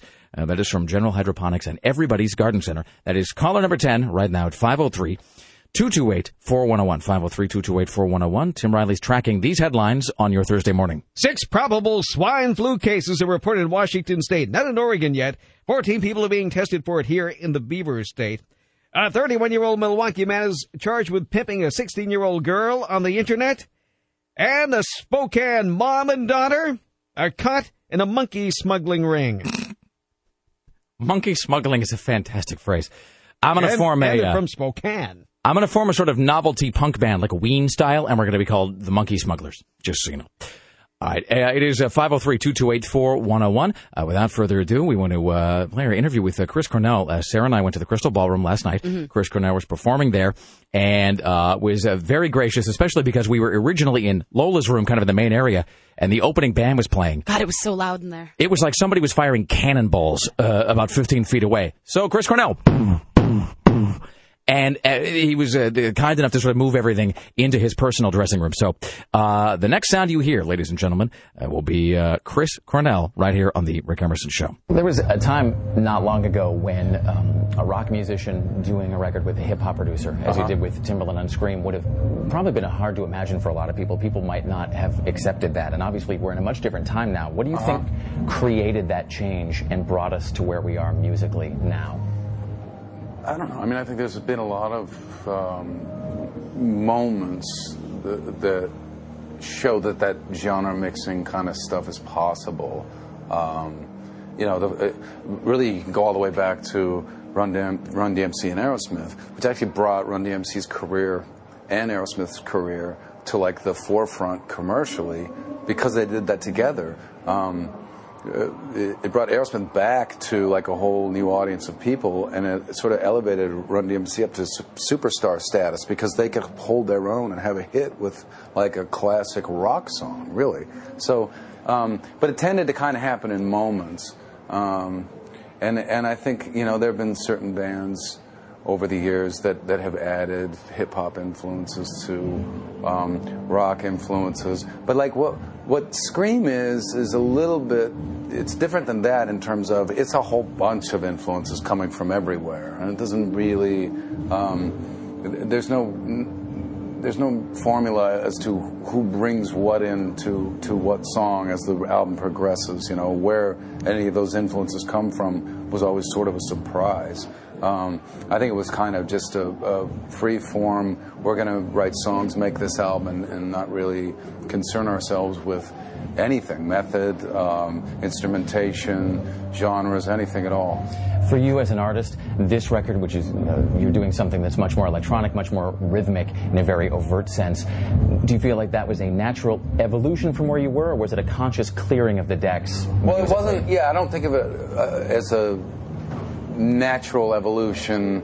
It's more like um, it's more like com- cleansing myself of everything that I, I am comfortable with or used to, or anything that might be habitual in terms of songwriting, uh, arranging, lyric writing, recording, mixing, everything. Do you feel that when you make music, when you're writing, creating, that putting yourself either consciously or unconsciously in a somewhat different or uncomfortable space contributes to better art? It might. I mean, you know, I remember the first time Soundgarden um, went into a recording studio, and it was the uh, it was the f- first version where I wasn't the drummer. So it was Hiro Yamamoto was a founding member, and Scott Sundquist, who was the first drummer that that replaced me before Matt Cameron. And we had saved up our money for months to go into this studio, you know, what was a real professional recording studio, and. Um, well, I was terrified. I mean, just simply because I had no idea how to even make a record. Um, so uh, I think that there is a certain amount of, of comfort level where you can you, you can kind of almost hear it. I mean, it, the word that some people use is like complacency, and I guess that would be a, a, an apt word. Um, I, I, think a certain amount of tension is good. I've, I've been told by people, Rick Rubin, one of, uh, one of the main ones who, who's heard demos of mine for years and years, that he liked demo vocals of mine usually better than what ended up on the album. And I always equated that to the fact that I didn't really know what I was doing yet. I would write the songs, um, write the lyrics, I'd have the melody, and then be sort of nervous about singing it for the first time because it, that that sort of becomes the crux of this is either going to be a great song, it's going to work, or it's going to be awful. And there's no way to really tell until I actually open my mouth and start singing. And there's some tension in there, and and I I'm not really sure how to sing it yet. And um, that the whole album was that way. I would finish like you know once I knew there were no more lyric changes on a particular song I was writing, I would go right in and sing the the album vocal takes to it. I have to ask you about a story I heard that seems just impossibly poignant and, and sweet. It is that you discovered in an abandoned basement somewhere uh, just a huge cache of Beatles records, and that you just listened to them constantly for two years. That they just were there. You had no idea. You stumbled upon them, and they spoke to you. Yeah, I think from uh, if I, if I can sit now, Pretty accurately, uh, um, I can look back on my entire career from this point back and see that that probably had the biggest influence on me as a songwriter, or recording artist. Um, song arranger, singer, because I found the albums in uh, a flooded basement, so the jackets were ruined. So I, I had to take all the, the records out of the sleeves, and I put the, the records between paper towels. So I didn't even really have the jackets to look at. I didn't know who was singing what song. So if I listened to a Beatles album all the way through, there are obviously a lot of different approaches to vocals on it. That's something that I think really sunk into me because from uh, from my entire career, if I look at the first recording I ever made all the way up to now and everything in between, I've really approached so many different songs, so many different ways, even even in the context of one album. Um, that was part of it. The uh, bringing any influence you want into your band. The fact that they could do um, Helter Skelter and Yesterday and be the same band uh, didn't really seem to be awkward to anyone then, you know. And then nowadays, it, like even like for example, the first Audioslave record when we were we wrote uh, I think "Light My Way" was the first song, and we wrote "Cochise." When we got into things like "Getaway Car" and especially "Like a Stone," I remember there being a little bit of discomfort. Like, is that okay? Is it all right to be like an aggressive riff rock band in your face with this with an aggressive singer, but then have a you know have a song like like a stone. You know, and that was like a specific hurdle that they kind of had to get over. It's uh, the Rick Emerson Show, and that is part one of our Chris Cornell interview. We'll have the second half of that coming up in the next hour, and he actually addresses something that Sarah had wanted to talk about, which is the movie Singles. Yay! And whether the movie Singles is an accurate time capsule of that slice of time and that slice of culture here in the Northwest and the music. So the second half of our Chris Cornell interview is next hour, as well as Lost in 408 and the top five, plus more news with Tim Riley. This is the Rick Emerson Show on Rock 101 KUFO. It's a Rick Emerson show. It's Rock 101 KUFO Thursday morning. It is 503 228 4101. Still to come today, we're going to be giving away a pair of tickets to see Bret Michaels May 6th at the Roseland. You and a guest will win the meet and greet as well and a chance to join Bret on stage for the last song of the night, Nothing But a Good Time. So that is coming up later on. Uh, Lost in 408 with Sarah X. Dillon and Chris Paddock. Our interview with Chris Cornell as well as CNN radio correspondent Steve Kastenbaum. Tim Riley is tracking the following headlines on this Thursday. Well, Mexico is being punished for this swine flu thing. Now they're not going to allow the new Star Trek movie to premiere in Mexico City. The president defends his position not to close down the Mexican border. It's not realistic to close it down on a normal day. The president warns us all to cover our mouths and wash our hands. The uh, police bureau here in Portland will merge, this is scary, five precincts into three, which makes us all feel a little less safe. Yay, Rip City! The Blazers keep the championship hopes alive tonight in Houston. Wait, let's go back to this the police department thing for a second. So, what is, is a precinct like a parish? I mean, if this Yes. were if this were a church Or a sector, all right. So this depending on what city you live in. So what are they? When you say merging, that seems it, like a, it was divided up into five pieces of pie. So the pie, which used to be divided into five pieces, is now divided into three pieces. right. But I, but- so, but are they reducing the overall number of cops, or are they going to be centralized in uh, fewer lo- They are locations? expanding the area of the current patrols, all right. which means there's a little less time for everyone. Well, well, that's fantastic. You're on your own. But there will still be the same amount of cops, but Well, I guess so. They don't say that they're reducing the number of cops. But I mean, what is it? What is the point of it? If they're keeping the number of cops the same, is it? Are they? Is this like a a deal where they just get rid of the, the, the they minimize the number of physical locations, so they don't have to pay for a building or something? Yes, for the All most right. part. Right. Uh, let's see. Sizer's plan, that's Rosie Sizer, calls for five small precincts to merge into three large ones. On the north, east, and central sides of the city, police patrols are not expected to be affected. So this is They're a- closing down some office or police station or whatever. So really, it's just that So uh, everyone's going to be brought downtown, like just- in the old movies. by Clancy. Yes. And then, and then Mooney's going to take in the back, and Mooney will get the story from you. Uh, all right. Because there's law and order in Mooney's town. And uh, so it'll just be every man for himself at this point, basically. As it uh, is on the east side already. And I was over there yesterday. Yes, you were, Tim. You everyone, were. Everyone was shocked to see me cross the river. So we uh, actually at the top of the show today we uh, it was kind of had a bunch of other things to talk about, so we didn't really get a chance to mention this. So last night, I don't know what it is with this last week, man. It seems like every single night there's just a blur of activity happening for everybody. So I got off the air yesterday. Do you have one of those days where you look up and it's nine o'clock at night and you can't quite figure out exactly what happened to pass the preceding like ten hours or something? Seems when- like every night. Or when you have too much to do, you lose your car every time. Yes. Like three or four times in a row. Dude, last night I lost my car three times in the space of ninety minutes. And it's only happened since I started working here. Well, it's because you before you were doing the uh, you know the morning shift, we were doing middays, Uh-huh. which is the, you know that we did middays on our sister station, um, 970.am uh, before we uh, came to KUFO. And uh, you were taking the max in, which it's hard to lose the max. I mean, you- I mean, you really have to go out of your way to not remember where that is.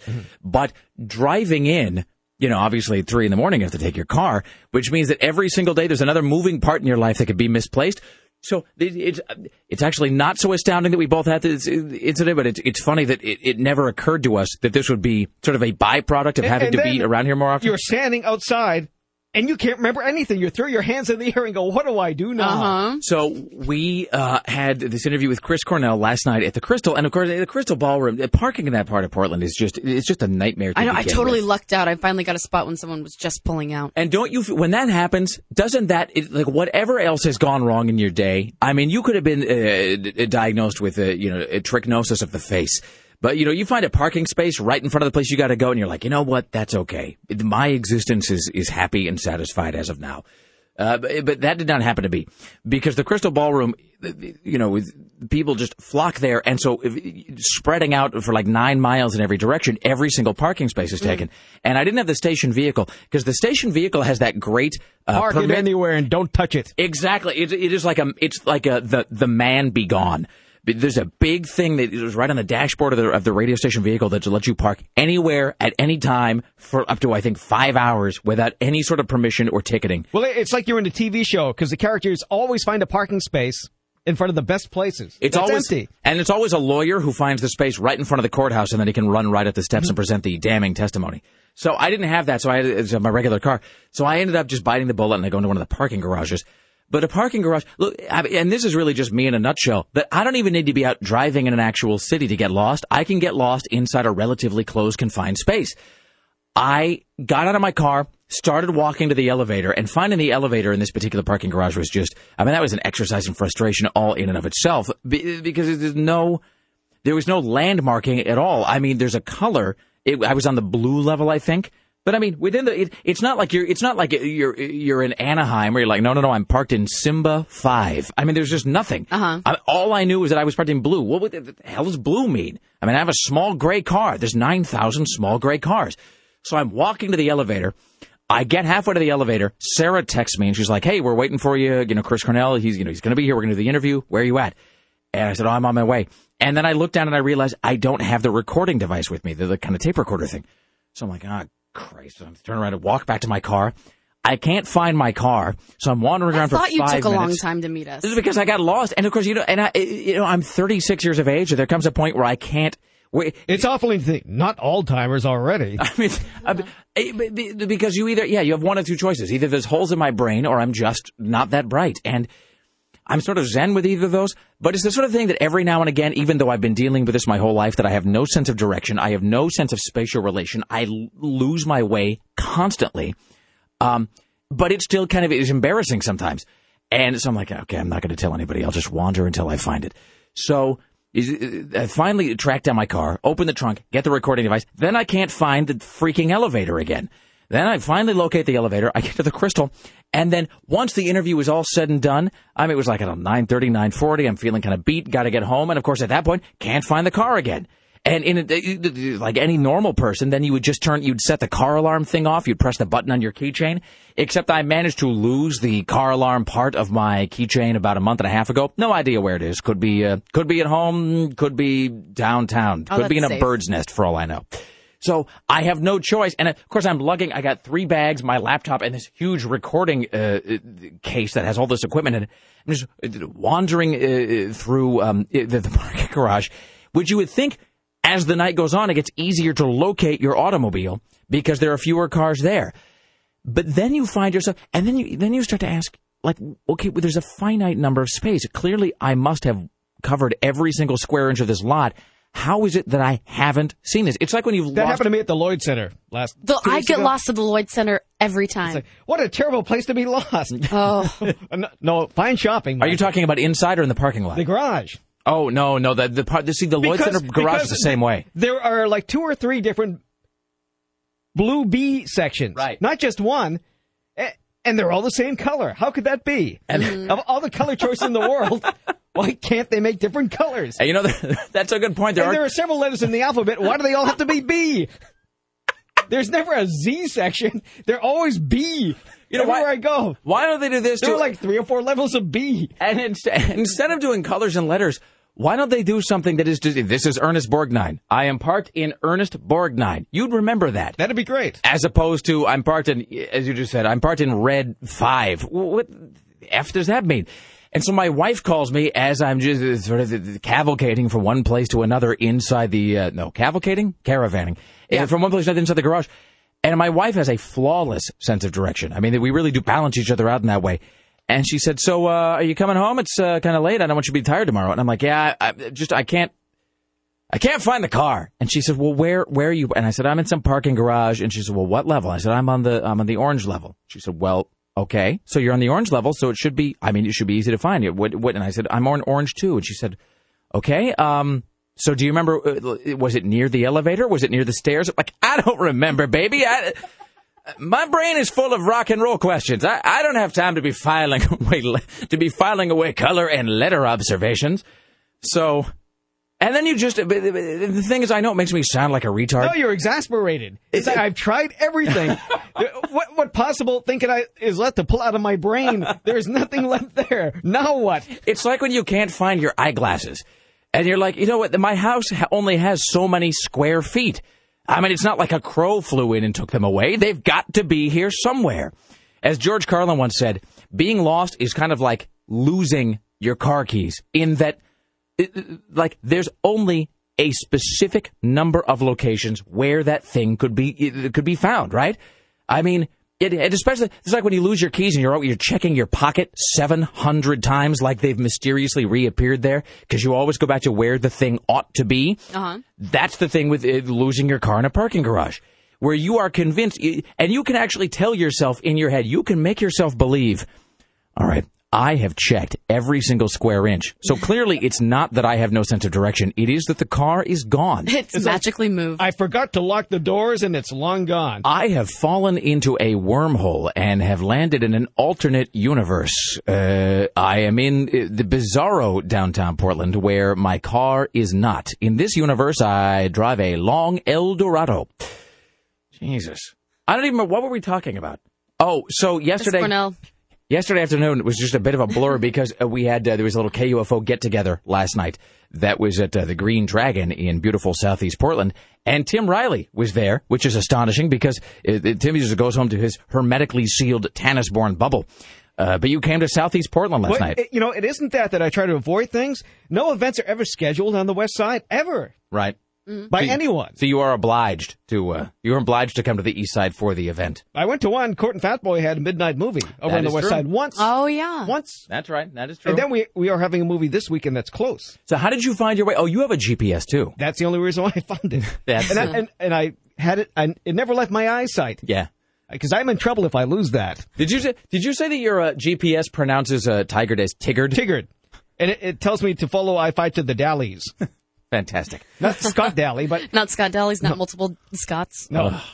Well, so in any event, and it, and my final observation about becoming lost, and I'm, it really does harden me to know that for, that it happens to you as well, Well, later Tim, because we I, can talk about Lost in another category. Exactly. It was Mm, yeah, all yeah. lost. uh, because at 36, I'm kind of zen with the fact that it's just not going to be fixed. Like, it, it, and also that it's not just me being mentally lazy. I mean, I have tried to figure out how to navigate my way around. Oh, I don't know, a garage, my house, a city, a freeway. I mean, God help me if I take the wrong off ramp somewhere. I mean, do you ever look back and you think about the, the time when you didn't have a GPS? Because I didn't. I mean, I don't think I. The first time I got that uh, GPS uh, was, I, I think it was like five, six years ago. I got it for Christmas.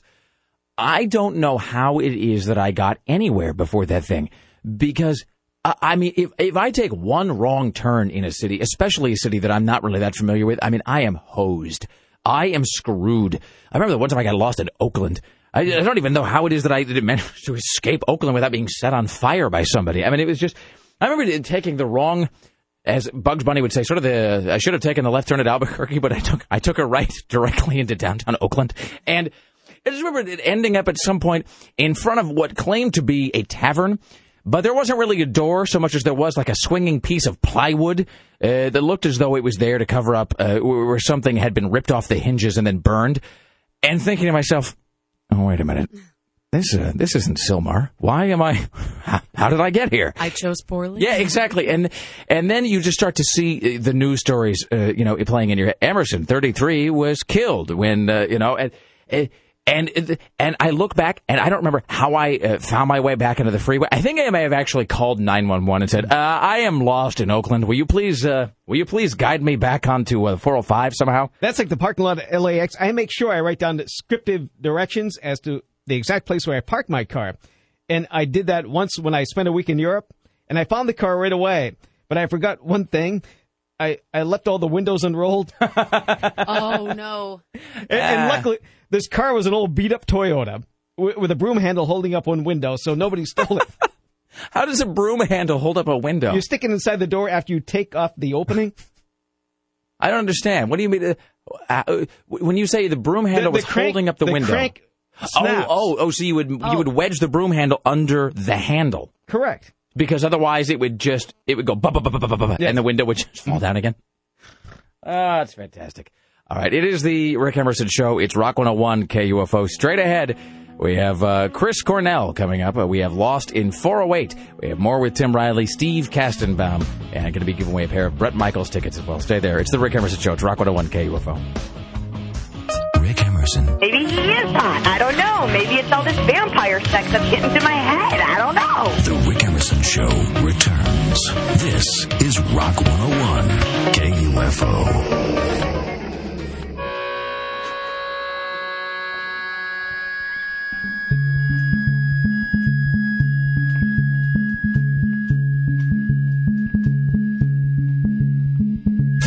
It is the Rick Emerson Show at Rock 101 KUFO. Thank you for coming along and joining us today.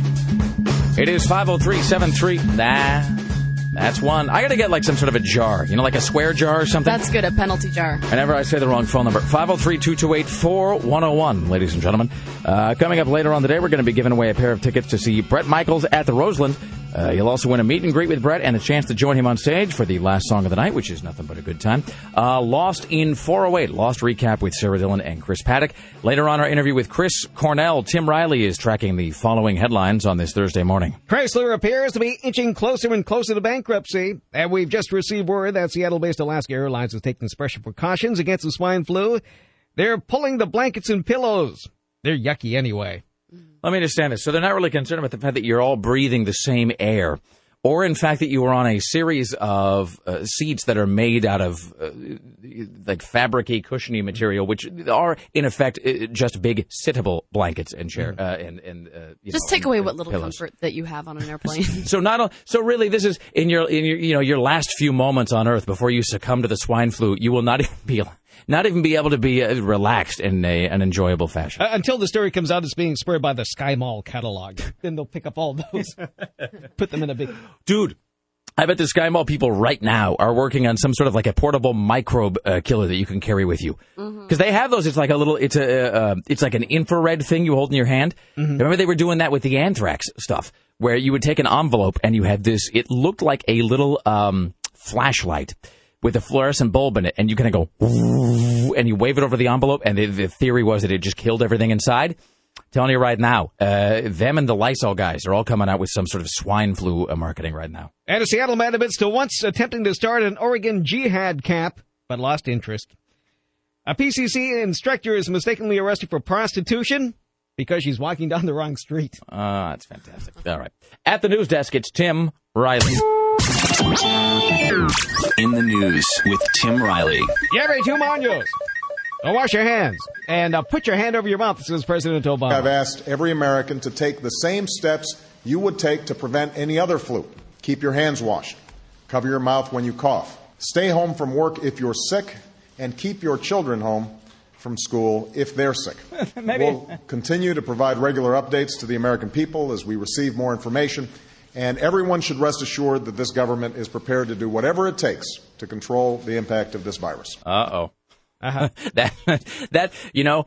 Famous here's- last words. Here's a phrase that always leads to bad things. Rest assured, this government is prepared to do whatever it takes to stem the to, you know the fly. The And flood then of you see whatever. people standing on the roof in their underwear holding a help sign. I was just imagining that. You know, This there's is going to be reminding me of a- Outbreak. I was going to say that's a whole lot of uh, people whose last names begin with L through Z are to report to Camp Topaz. Oh, good God Almighty! So All let's play uh, PSAs from the last one, which was 1976, the last swine flu outbreak, which I don't remember, and I was on this earth. I don't remember anything about it. I would remember getting a shot if I had one. But uh, they put out these uh, public service announcements. This is the 60 second version. Once again, this is not current. It's from 1976, the last time this happened. So this aired uh, apparently on radio. Joe brought it home from the office. He gave it to Betty and one of his kids. It's syphilis. And to Betty's mother. They sound like swingers. But Betty's mother went back to California the next day. On her way to the airport, she gave it to a cab driver, a ticket agent, Betty's a slut. and one of the charming stewardesses. At school, Joe's kid gave it to some other kids, and Mrs. Merrill got it and gave it to her husband. In California, Betty's mother gave it to her best friend Dottie, but Dottie had a heart condition and she died. But before she died, Dottie gave it to her girlfriend, the mailman, the paper boy, and the vet when she went to pick up her chihuahua.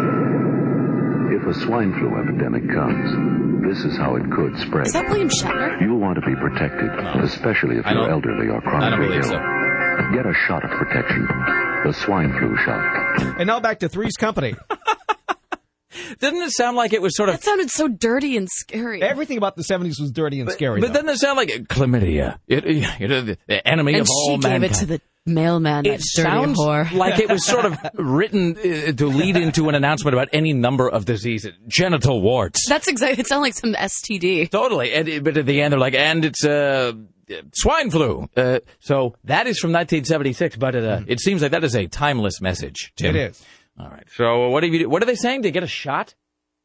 Is that what it says at the end? said back, yeah, it said get a shot, but I don't remember anybody who got one. and I Nobody was in my household got one. And I would, it's because you're sturdy uh, New England people, Tim. You're uh, you're of But hardier still. stock than the rest of America. The, uh, just like the boys at Valley Forge. So I would have been, I don't know, uh, three, four years old. So having been a kid, that would be in a high risk group, I would think, you know, because it was, it's typically uh, young kids and old people. Mm-hmm. So, Well, maybe you just don't remember it. but I mean, but I, I don't even remember being I'm sure told we all got about it. shots for weird things when we were kids, and our parents just didn't tell us. Nibbler said, so apparently a guy called early this morning. He didn't have time to go on the air, but Nibbler said a guy called in today and said that back in 76, when this first, uh, it was airing, that spot we just played, that the guy's dad was like, I better get me a swine flu shot. And went to the hospital. Swine flu shot, dead next week. Like dead, dead of, yes, swine flu. Oh, my gosh. I'm not, of course, saying that that would happen today. Uh, even though it does seem that everybody at CBS Radio who gets the flu shot comes down with the flu almost immediately. Yeah. That's Me- why we stopped getting them here. you know, because then you're just bleeding from the eyes later in the afternoon, and nobody wants to do that. Uh, it, it just seems to me that that's a thing that I would have heard about growing up. That they would have said like, "And be sure you go get your swine flu shot updated." I am immediately uh, suspicious of all. Mm-hmm. All right. So because I'm a newsman, I am here to just relate these stories and read them as they are written. So you are uh, not creating this; you are simply passing it along. You are the messenger, not the message. I am not manufacturing. I am providing. You will simply read this headline as it is written. From a major news source. A major news source has provided this headline as you are about to hear it. Tim Riley is merely reciting this word for word without altering, amending, or editing this headline. Mm-hmm. So here it is. Girl beats off muggers with a marching band baton. Sarah Dillon. Don't mess with a marching band, girl, especially one armed with a baton. A 17 year old high school. What march- kind of a baton are we talking about? Is this an extendable baton? I guess so. It's it is a long baton. Uh, a 17 year old high school marching band student beat two assailants who tried to mug her as she walked home from school in the high desert community of Quartz Hill, 40 miles north of Los Angeles. The girl punched one man in the nose, kicked the other in the groin, and beat both with her large baton. Okay, well, that's kind of satisfying. So this is a story that's great. So there's the headline, and then there's the actual uh, body of the story. Good for her. Both of them uh, deeply amusing. So they tried to mug her, and then she just beat their asses senseless. Right. She beat them off with a band baton. Uh, deputies searched near Quartz Hill High School for the muggers, looking for a man holding his bloody nose and the other limping from being kicked in the groin. Wonderful. No arrests have been made so far. This is like every time there's a story about some guy who break into a house, and there's an old woman waiting there with a shotgun who just shoots him directly in the face. So that's the, good. The final score: marching band two, thugs zero. What was that headline once again, Tim Riley? Girl beats off muggers with a marching band baton. It's a girl who has a bright future ahead of her. Here's Tim Riley at the news desk. A 36 year old Portland Community College writing instructor has won a measly $5,000 settlement with the city after police mistook her for a prostitute while she was walking down a street noted for its prostitution. What street? What street? It doesn't say. Oh, come I on. want to know prostitute It does alley. not 82nd. It's got to be. It's got to be 82nd. Wait, Oh, because there's a they- PCC out there, isn't there? Wait a minute. They don't identify the street? No, they do not. They're trying to be politically correct. You know what? I'm uh, deeply unsatisfied. I am too. I know well-known prostitute streets in Bremerton, but not in Portland. What is the uh, well-known prostitute street in Bremerton? Oh, it's Sarah? right downtown near the Bremerton Ferry. You know not to go down there at All night. right. Uh, what is her name, Tim Riley? Uh, the, the instructor's name is Anne Marie Shelby. A N N E. yes. Uh, A N N E. I'm- no, no, I'm- I'm sorry, A N N without All the right, Anne Marie, I'm- Selby, S E L B Y. All right, I'm looking for this right now. Okay, here we go. This is from the Oregonian. Uh, let's see. walking in a high crime area, simply walking along. This is the Oregonian reports that Anne Marie Selby was simply walking along a main street in Portland where prostitution is a major problem when she was arrested. This is like that story we had uh, the other day where they I forget I forget what detail it was they left out, but it was something it was something you read the article and there was some crucial piece of information that became conspicuous by its omission in the article, and that's exactly what this is. Why would you do this entire piece and then not bother to say what street it is, if only so like you know we can all avoid being tagged as hookers by w- Well, walking and along there. That and there's absolutely no um, discussion as to why she was picked up. Like she's just walking down the street. I don't understand. Hey, that's a that's a good point as well, Sarah. All right, do we have more from the story, Tim? No, we don't know any more about it. Weird. A 36 Maybe a policeman say, "Hey, pretty girl, come here. Let's talk a minute." 36 year Portland Community College writing instructor, $5,000 settlement with the city. That's not very much. Mistook her for a prostitute while walking in a high crime area. When she was arrested, not questioned, not detained, she was actually arrested. Prosecutors quickly dismissed the charge and Selby sued the city. Her attorney says Portland. All right, it says 82nd Avenue. I found another story. Oh, really? Yeah, uh, Anne Marie Selby didn't want Like to wait around. surprised. Yeah, for the next bus to arrive, so she started to walk down the street. Her big mistake: the street she said to walk along was 82nd Avenue. which is a mistake for any number of reasons. And does it say why she was arrested? Because you got to, I mean, despite the, the sort of public image of the police in many ways, uh, you know, there's sort of, uh, there's this image that uh, the is- cops are always waiting to kind of like baton you and stick you in the back of a car. Okay, so the cops picked her up, but she was wearing what her attorney described as a hooded sweatshirt, loose knee-length skirt, and Crocs. Crocs? Is that what prostitutes are wearing these days? They're wearing Crocs. well, The, the ones on 82nd, apparently. their prostitutes love Crocs. Crocs. Anywho, but, the, but my point is because cops don't like to do paperwork any more than anybody else does. Most of the time, uh, you really have to push a cop to get yourself arrested. I mean, the, the, the, I mean, you know, because cops are just, yeah, I mean, they don't want to spend their days just typing out, uh, you know, in triplicate some form for some guy that was spitting on the sidewalk. So you really have to provide the police, I would think, in my estimation, with a reasonable uh, uh, amount of suspicion or some sort of grounds for arresting you. So, uh, because uh, Anne Marie Selby seems uh, somewhat litigious, I won't make any further observations except to say that it is curious. She's taunting with those sexy Crocs. I uh, it it seems strange that just by walking along 82nd, the man would come and just round you up and stick you in a paddy wagon. It seems like they're. Uh, I'm just saying my uh, my position is. Uh, You know what? And you know what makes me mad is that prostitutes are lazy these days. You don't see any of them doing that like They're pretty less woman. industrious than they used to be. Seriously, like I want to see some like full on hookers walking around. I want to see you know fishnet tights and some high heels. All you see like if people are being mistaken wearing loose fitting skirts and Crocs. Like Well- it's a sad state of affairs. That's, I guess that's a good point. If you're in Crocs and a hoodie and they go, "You're dressed just like a call girl," I mean, that really doesn't speak well for. Hey, did anybody watch? I can't believe I'm saying this. Did anybody watch Oprah uh, yesterday? I didn't know. I watched a little bit of it at the gym. Did you watch the hooker? Uh, yeah, where she was uh, from the Bunny, Ranch? Yeah. So uh, that Brooke Taylor girl. Uh, there was a whole thing about prostitutes uh, yesterday on Oprah, and I think there's actually there's some sound uh, that we will uh, we'll get to that uh, later. But there's uh, some sound from that.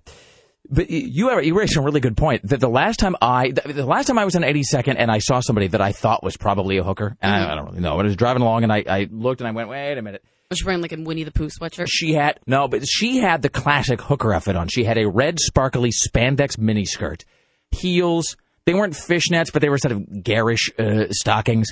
And then I forget. And I think it was I think it was wintertime, so she had like a like a coat on or something. But and then huge hair. I mean, just massive like David Coverdale uh, hair going on. The last time I saw, they like them. The last time I saw a real prostitute was in Hawaii. It was really fun. Um, I went to Hawaii in '98, I think, and we would sit on the you know on the corner of the street and just watch people, and we'd be like prostitute or tourist. Yeah. And you'd sit there, and um, and you couldn't tell, but like yeah, the prostitutes had the sequins, and they would all like shimmy up to people. It was amazing. I I wouldn't be for walking down 82nd for long stretches No. of time anyway. That's No, a, no. that's a bad idea. Here's Tim Riley at the news desk. So anyway, uh, Joe Biden went on TV today and uh, told people not to ride public transportation. Now they're backpedaling, saying uh, he's not saying that anything the president hasn't told people before. Well, actually, he did. So uh, there are a few. Let's see here. I have something else. This is uh, from LA's health department. So it becomes everybody's opportunity to reduce their risk of getting any kind of influenza. That means washing your hands. And if you want to know how long to wash your hands for, you want to sing the ABC song. Is this really what our government has been reduced to? Is that really the vice president? There's No, the- that, who that was this? Who was That that? was a health official from LA. Ah, okay. Is that a guy from the Centers for Disease Control? in L.A. L.A.'s Department of Public Health. So there's a guy from the from Tell the to the ABC. a governmental department of public health telling you to wash your hands while you.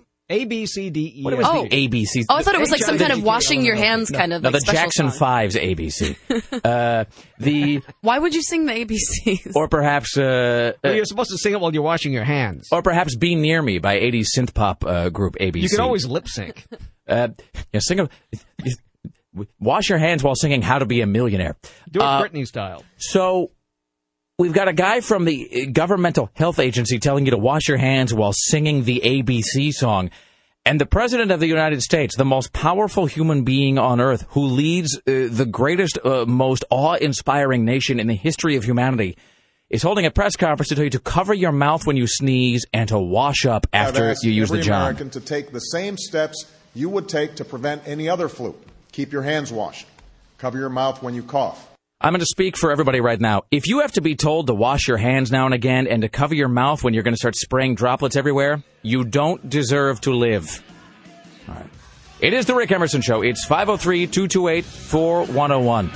We uh, return straight ahead. More news from Tim Riley. Later on, CNN radio correspondent Steve Kastenbaum lost in 408 and the top five. It's all coming up. Stay there.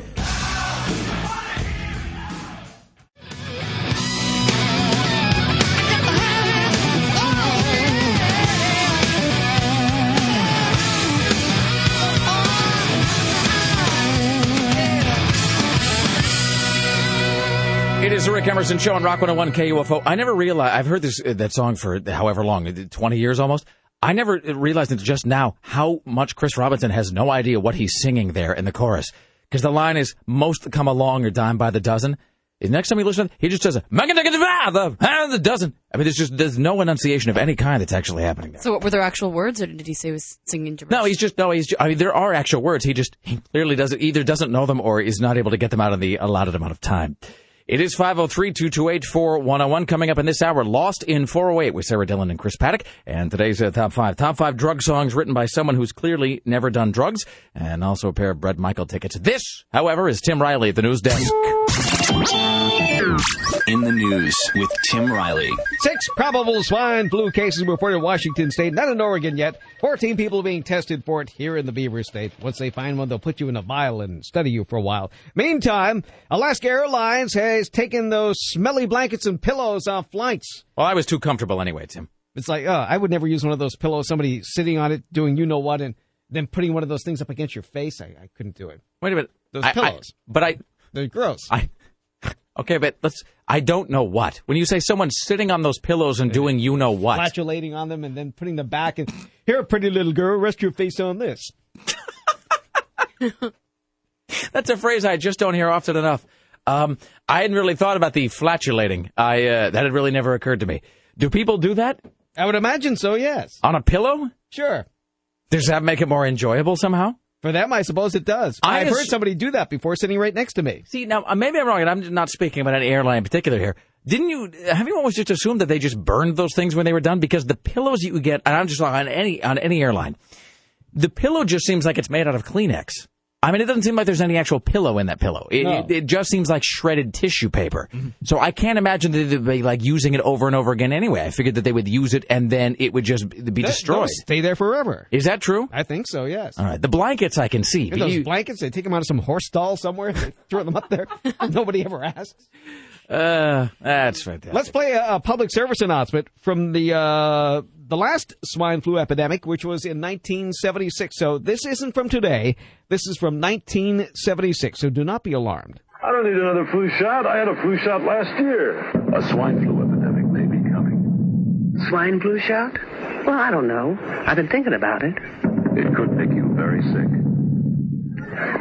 Swine flu? Man, I'm too fast to let it catch me. You'll want to be protected. I'm the healthiest 55 year old you ever seen. Hey, He I play sounds golf every weekend. Get a shot of protection. The swine flu shot. So the best part is that's 1976. So uh, like they're busy telling everybody about the swine flu. Uh, meanwhile, uh, as you uh, pointed out, Tim, it was a uh, a swinging time in the 70s. So swine flu. I don't have time for that. I've got to do cocaine and go to Plato's retreat and have anonymous sex with strangers. So uh, there's that, and then also the fact that that woman at the beginning says. Swine flu shot. Well, I've been thinking about it. Well, that's a lie. No one was thinking. clearly, if you were thinking about it, they wouldn't have had to run this commercial. No one was thinking about it. Just like two weeks ago, nobody was thinking about the swine flu shot. Also, does the kid about halfway through say, swine flu, I'm too tired for that to catch me? It sounds for all the world like that's what he's saying. We can play it again. And then the guy was, I'm the healthiest 55 year old you've ever. what are they suggesting you do in He this? He sounds like he's from The Sopranos. he does. Uh, Some Jersey guy. He's chewing on a cigar. The VIG is 9%. It starts now. The- wh- What are they suggesting you do in this spot? What is the call to action here, Tim? I, I believe it's think about seriously getting a flying flying swine flu shot. A, f- a flying, zoo, uh, Yeah. shot. Uh, so you're supposed to go to the hospital and say, "Hey, uh, swine me." Uh, I, I, it's like when you said that there are 14 cases being tested in Oregon right now. So here's my question: Does that mean that if you go to the hospital and say, "I don't know, I got flu-like symptoms," that they now have to test you for swine flu? I would imagine yes. Wow. Well, because you know, look, I mean, if- if like three percent of the population, and we know it's more, eh, has a raging case of hypochondria, uh, because we all know people who constantly think that every single no, I've got Morgellons. I mean, Everybody, everybody knows somebody, uh, probably several somebodies, and they're always convinced that they're coming down with some dread illness. And really, it's like because you haven't washed in a while until your skin's scratchy. Uh, every one of those people goes to the hospital, they go, I think I have the swine flu. If the hospital is then obliged to give them all the battery of tests, you want to talk about it, putting stress on an already overtaxed system in every way. Good God Almighty! I today I am glad I am not a healthcare professional. Here's Tim. Well, Ryan. just remember the most important thing. I've asked every American to take the same steps you would take to prevent any other flu. Keep your hands washed. this is like uh, getting medical advice from the "All I Need to Know I Learned in Kindergarten" uh, guy. How long should one wash their so hands? it becomes everybody's opportunity to reduce their risk of getting any kind of influenza. That means washing your hands, and if you want to know how long to wash your hands for, you want to sing the uh, ABC song. The Jackson Five version, please. Wow, so not even counting, just sing the ABCs. Well, it is for today's American. Uh, so it's for the picture menu uh, America. God, I would give anything to have him demonstrating how Americans should sing the ABCs. We should uh, somebody. Oh man, Make a demo Biden video. should sing it. to be at the to be at the press conference. I'm sorry. Could you please demonstrate? I'm, I'm unclear. Right, uh, we will resume the news in one moment. Uh, we are not going to take now. th- Listen before you call on this because you don't want to shame yourself in front of your uh, friends and family and colleagues and coworkers and so forth. We are going to be giving away a pair of tickets to see Bret Michaels May 6th at the Roseland. And if you win this, you also get a meet and greet with Bret and the chance to join him on stage for the last song of the night. Nothing but a good time. Now, if you are caller 10 and and and you can identify the poison video from which this soundbite is drawn. Dad, there's something I want to talk to you about.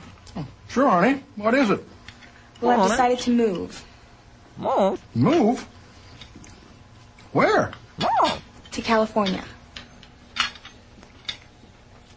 And I want to leave on Friday. And then they show a picture of the big transvestite looking mom. Uh, so once again, if you can be caller 10 and correctly identify the poison video that gave us this sound, Well, I've decided to move Move? Where? to California. Uh, then you will win yourself a pair of tickets to see Bret Michaels May 6th at the Roseland, as well as meet and greet and the chance to join him on stage for the last song of the night. So we will do a caller 10 here in just a, just a skosh. Here is Tim Riley at the news desk. All righty.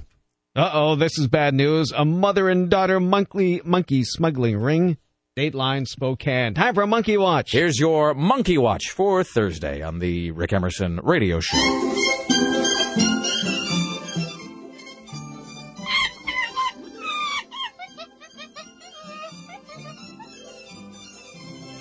Oh, those crazy Spokaneans. Mother and daughter monkey smuggling ring has been brought to an end. Both sentenced to 60 days in jail for smuggling rhesus monkeys into the United States. There's no wrong way to smuggle a Reese's, Tim. Uh, Gypsy Lawson. Gypsy Spokane, Lawson. And her mom, Fran. Fran, this is my daughter Gypsy. Fran we- Gypsy. What do we have to do to get backstage passes to this Foghat show? Did I ever tell you about the time that Black Oak, Arkansas came to town? Well, they've been both placed on three years probation for monkey smuggling. These handed down in federal court in Spokane. Airline itineraries show that these two flew from Spokane to Bangkok, rousing suspicion. I hear that. Uh, I hear that Fran and Gypsy, um, they're big. They're big fans of Bangkok. Well, anyway, this happened in uh, November 2007. Bangkok enthusiasts. Then flew from Bangkok to Spokane. A few weeks later, federal officials uh, raided the Lawson Spokane home and seized their monkey. Apparently, either Gypsy or Fran smuggled a sedated monkey into the U.S. under their blouse, pretending that they were pregnant. And it worked like a Are you charm. kidding Wait, what? So the TSA, let me just say that This the- is probably before. Oh, so no. the Okay. Security people are all obsessed with me getting my wedding ring off so that they can make sure I'm not smuggling plutonium inside of it. A woman has put a monkey in her shirt and pretended that she was pregnant. It was like in a prosthetic belly, like a belly cage. It, it, they smuggled the sedated monkey. Get under my shirt! But this this new equipment would detect a monkey in your blouse, wouldn't it?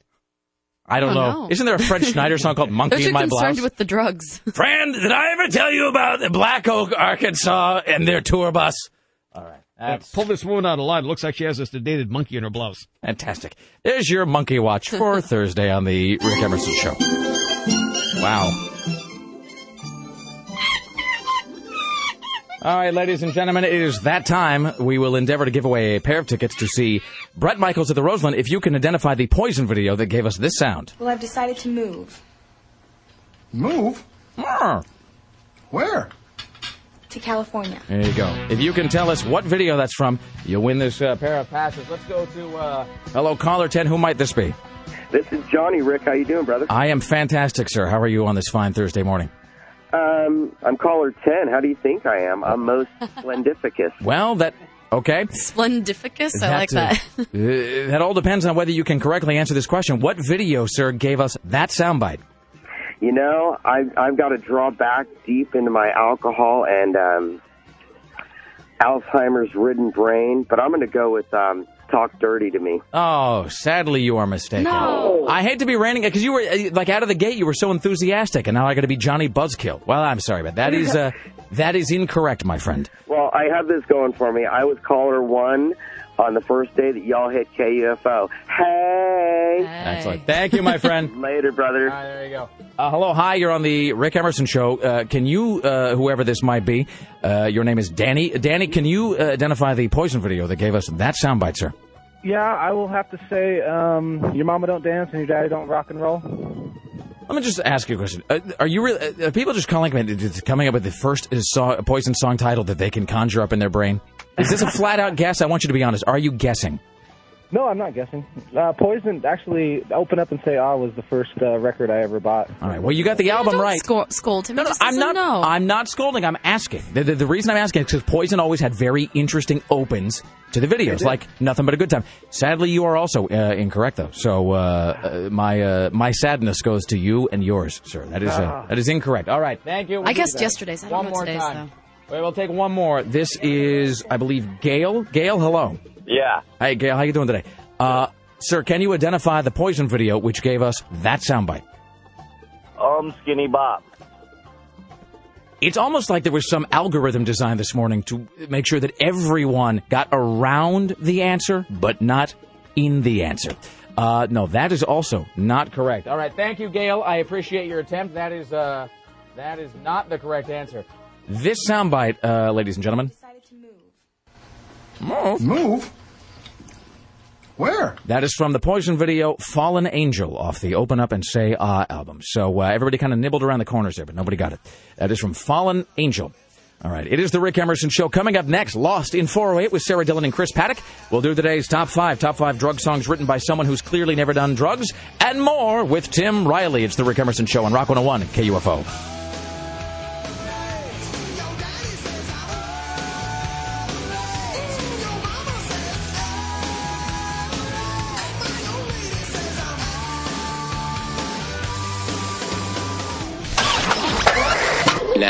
Now, here's traffic. Two accidents. One Highway 217 northbound at Walker. The right lane is closed. Another one, the Sunset on ramp eastbound at 185th. One right lane on the ramp is closed due to a crash. Tim Riley on Rock 101 KUFO. Move. The best thing about that video is, I'll, I'll show you this uh, during the breaks here. You watch the video for Fallen Angel, which is a fantastic song. It's the family sitting around the kitchen table. Girl explains she's moving to LA to become a starlet.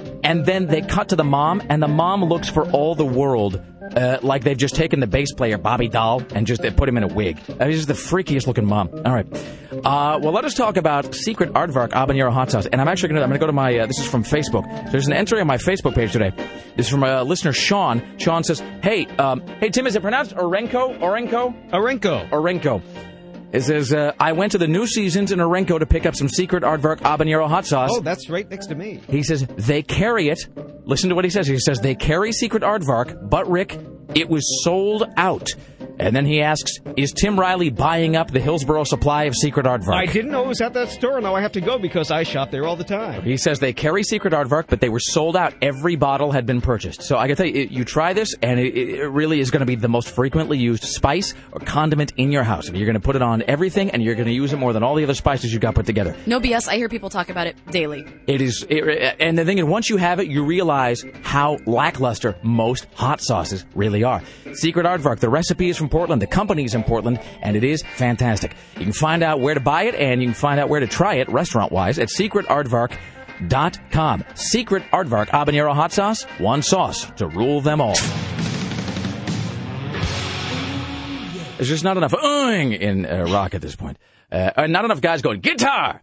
It is a Rick Emerson show on Rock 101 KUFO. It's 503-2284-101, ladies and gentlemen. Uh, coming up here in mere moments, we have Lost in 408 with Sarah Dillon and Chris Paddock, and today's top five, the top five drug songs written by someone who's clearly never done drugs. Tim Riley is tracking the following headlines on your Thursday morning. Well, I have, uh, it's Obama's first 100 days, and he's telling everyone to wash their hands and cover their mouths. Other people are saying, wash your hands for at least 20 seconds. To time it out, sing the ABCs. And as we told you before, there are six probable swine flu cases in Washington state. Oregon is keeping their eye on a possible uh, handful of those also, but nothing yet. All right, we have uh, more on that coming up before the top of the hour. And then at 90s smells like, uh, I'm sorry, at 9 smells like the 90s with our good friend Buzz. This, however, is Sarah Dillon joined by Chris Paddock. Hey, I was just thinking about this swine flu thing real quick, and I saw something on Lots of Laughs, the comedy service. It Oh, looks yes. fantastic, and hopefully we'll get to play it later. It's I'm Too Sexy for My um, Breathing Mask. I, it's a I parody of. Right Said Paddock, Fred. it's Sounds awesome. Is it so? It's just I'm too sexy for this mask. I don't know. I think you probably should hear it though. Yeah, they probably That's bedazzled wonderful. it or something. You know, we haven't done it in the longest time. Who's it? What is it? Uh, Little Peanut Oh, or whatever his name is. Oh yeah, the Papa G. Papa Wait, what's his name? Who's the guy that does the? Uh, this is Little this- Puppets Mexican word of the day. Oh, Today it is olive. Olive, as in. Great. All right, uh, never mind. Yeah, something to look forward to. Right. Ladies and gentlemen, without further ado, we give you Sarah X. Dillon and Christopher J. Paddock with last night's Lost recap. It is Lost in 408.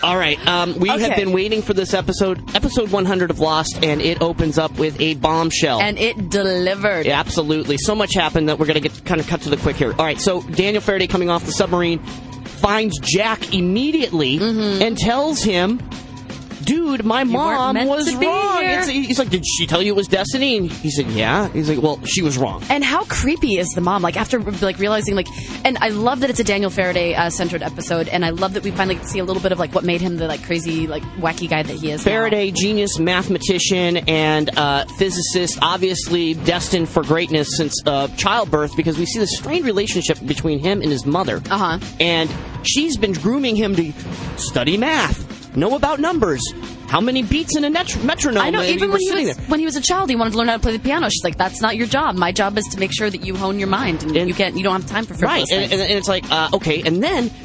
And I was thinking of some sort of weird Christ uh, parallel there with, with him because he's some sort of savior to the to island, possibly. I Uh-huh. don't know religious connotations. But get this, he uh, he meets a girl at Oxford, and she's like, "Yeah, that's great. Uh, that's great, Daniel. I, I love you. You're my son and She's everything, but we, we really don't care about her." Uh huh. Get this, uh, Charles Widmore is going to be funding your research. And then he ends up losing that research grant because it turns out when um, I think it's Desmond who goes to find him, but he had been laid off because he had killed his research assistant in Who some of was his time girl travel. that he was in love with? Who was his yeah his research assistant, aka his like little girlfriend. All right, so then uh, we get through all that, and then uh, Daniel tries to break this down to the guys that are stuck on Others Island or uh, uh, Lost Island in 1977. He tries to explain it to Dr. Chang, who's just like having none he of it. won't have any of it, and then he tries explaining it to Hurley, and, and he's like, "Well, you met my mom in 1954," and, he, and he's like, "Uh, "Wait, you guys were in 1954? You mean Fonzie times?" yeah, and then he tries to rope in Miles. There's second Dr. Chang. He's like, "Hey, tell him that you're his actual son." And like and Miles, doesn't want to have anything to do with Miles it. wants nothing to do with it. Juliet and Sawyer are really happy having their little playing house moment that they're doing right now Mm-hmm. in 77. And uh, there's this weird moment of tension with. Uh, with Juliet and um, and Kate, uh-huh. because if you noticed, Sawyer never referred to Kate as Freckles until last night. I saw that. I saw the cutesy little nickname. I'm like, uh oh. So it and begins. Juliet immediately gave the code to like, hey, you know what? You need to go find. Uh, yeah, you Daniel go out into the woods and get yourself killed while Yeah. I stay here with Sawyer. I'm going to stay here and, and, and hump it out. So anyway, okay. So here's the Widmore, other Widmore. Okay, Charles Widmore. Faraday's father. Faraday's dad. Everybody. I know. That is so ridiculous. Okay, and so what do you think about at the end when like he's uh, at the campsite for the others looking for Eloise, and and uh, you know Richard's telling him like, oh Eloise isn't here, and then all of a sudden he gets shot by his mother. Do you think that his mother sent him to the island, therefore so she could kill him? Yes, past, so because he remember exist? the okay, okay. So Eloise shoots her son Daniel, and if you recall the journal that Yes, she gave him, that she that he gave him. started writing all the things about his time travel. It looked like the Black. Rock Journal. Okay. It- the inscription was Daniel, no matter what, remember, I will always love you, mother. Mother, yeah. So, hence, Lost Island, full uh, full of parental issues. Yes. Out the yin yang.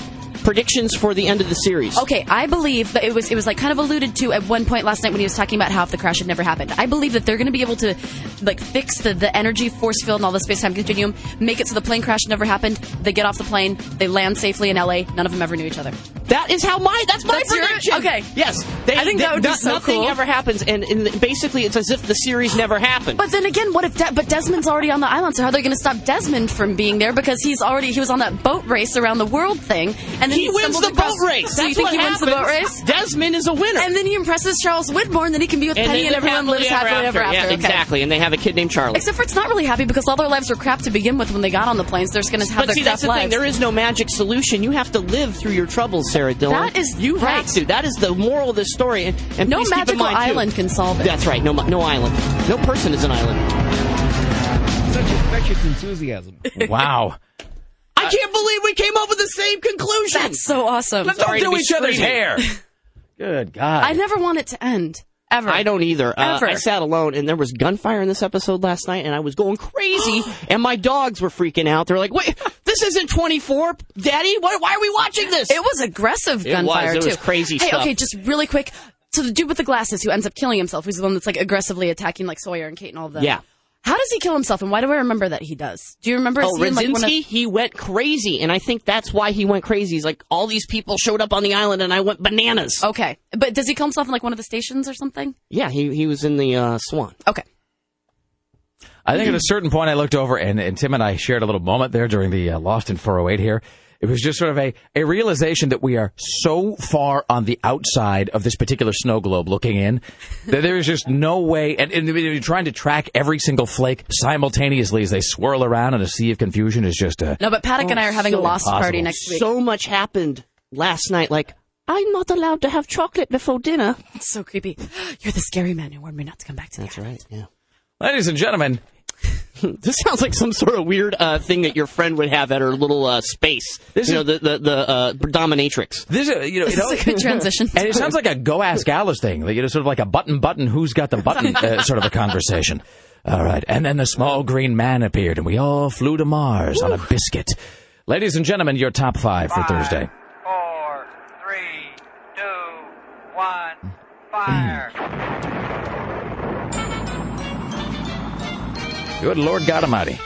Counting is wonderful, counting is marvelous, counting's the best thing to do.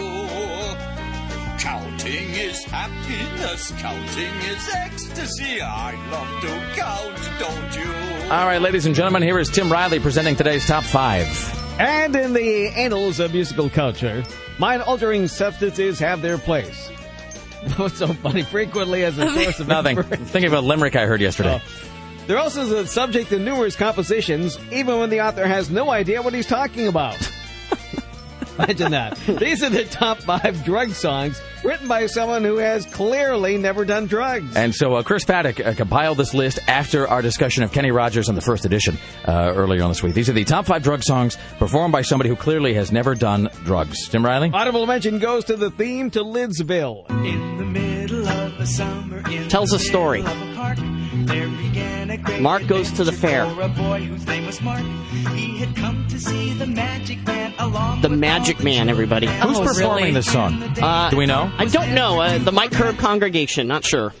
He performed all sorts of miracles, and Mark You know, the was Sid and Marty Krofft stuff is all so weird looking. This was a Sid and Marty Krofft show that uh, came after the Bugaloos and Pufnstuf, and this is when it was very obvious they're way into drugs. Well, I mean, Lidsville. Lidsville, and for you kids out there, that's one ounce of marijuana.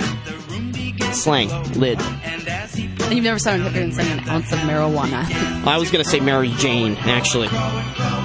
Some chronic. Here's where it gets really trippy because he falls into this hat. So, You've never sounded more stoned. I'm sorry. He falls into a hat! That was like you and I at Lola's Okay, room last so this is where it's like obviously like look we're trying to convey a drug trip here but it's so obvious that drug trips are far more nar- nightmarish. Let's face it. Lsd right here. Look out! Isn't that scary? Imagine me being a five-year-old seeing this And it is it is sort of like they sat and listened to one of those Anita Bryant uh, scare films about don't do drugs and then decided to use that knowledge to create this. okay so anyway Top so- five uh, drug songs performed by somebody who's clearly never done drugs. Number five, I Enjoy Being a Boy by the Banana Splits. here's more of the Krofft influence on you boy. people yeah Okay, listen to the hook. Tell me how much of a uh, uh, of a uh, uh, Strawberry Fields Forever rip off this is, yeah, it's and a supposed Lucy in the Sky with Diamonds. yeah thing. it's supposed to be like a love song but listen to like the descriptions Check this out. live in a cucumber castle on the bank of a cranberry sea. Seriously? Yeah. Somebody sat around and wrote Fish this. dance under my drawbridge, and blackbirds make nest in my tree. I enjoy being a boy I'm proud to say this Yeah. came out of my own vinyl That collection. is awesome. Yeah, the banana splits. Uh, four gentlemen standing in animal costumes, miming to music. But this is somebody that I knew where- they weren't real. a guy. Thank you. a guy at the record company I heard like Lucy in the Sky with Diamonds. Like, uh, can we have a version of that for children, but sung by a huge bear in an ill-fitting suit with a guitar? And the drug trip needs to sound magically delicious, like you know cucumbers and cranberries. It's uh, like drugs that we can put in the box of a, uh, of a frosted sugar flakes. Blackbird's living in my hair. Vanilla fudge cream, delicious. Uh, top five drug songs performed by somebody who clearly has never done drugs. Tim Riley. This is unusual. I never heard this one. Number four, Mel Torme, Sunshine Superman. Oh wait. Is this This Mel is uh, Torme? this is no, that's not Mel Torme. No, this was on uh, the, the- YouTube. the- There's a very on. strange beginning here. All right, well, we should skip ahead into Yeah, this. I'm sorry, that's there. my fault, Yeah. sir. I It's meant also to. known uh, as the Velvet Here you go. Here we go. Right here. That's, Sun came softly through my there we go. Mel has clearly no understanding what Donovan was trying to do. And by the way, amazingly enough, I had to go to YouTube because I couldn't find this in any of the major online music retailers. He was kind of an older Wayne. It's Newton. on iTunes. Really? Yeah, it's on an Ultra Lounge collection. of course, of course it is. Yeah. And Mel, this is like when Mel, uh, Mel was trying to be like part of the whole Love-In generation. He was wearing a large um, medallion, much like Barry Whitewood, where And you it- would be bathed in the cool, soothing uh, colors of love. Do you have a must Nehru jacket to go with that? Absolutely. I tell you right now. And, and he sings about Superman and uh, the Green Lantern, and you know he has no clue what this song's about. Well, there's some producer going, no, no, no, Mel, the kids will love this. They're going to eat it up, man. You're going to be back number one, baby. Yeah, belt it out. And Mel's just, all right, I, This will be okay. your this will be your white album. yeah, the really white album. And Mel and his head is going, I just do what they tell me to do. All right, yeah. I'm so Originally tired. done by Donovan and uh, featuring actually on the original recording Jimmy Page. That's right. Yeah, not, not many know that. All right. Number three, The Happening from the Supremes. Yeah, this was the theme to an Anthony Quinn movie I found out. In the description on the poster, four young swingers out for kicks, and suddenly they've got terror by the tail. Here are the Supremes. It's the hap hap happiest freak out of all time. Yeah, it's supposed to like make you feel like okay, if love is like a drug, and you wake up and you're knocked out, like maybe I don't know, someone slipped a roofie in your drink, Diana Ross, perhaps Berry Gordy, we don't know, allegedly. Waking up, love is like a happening.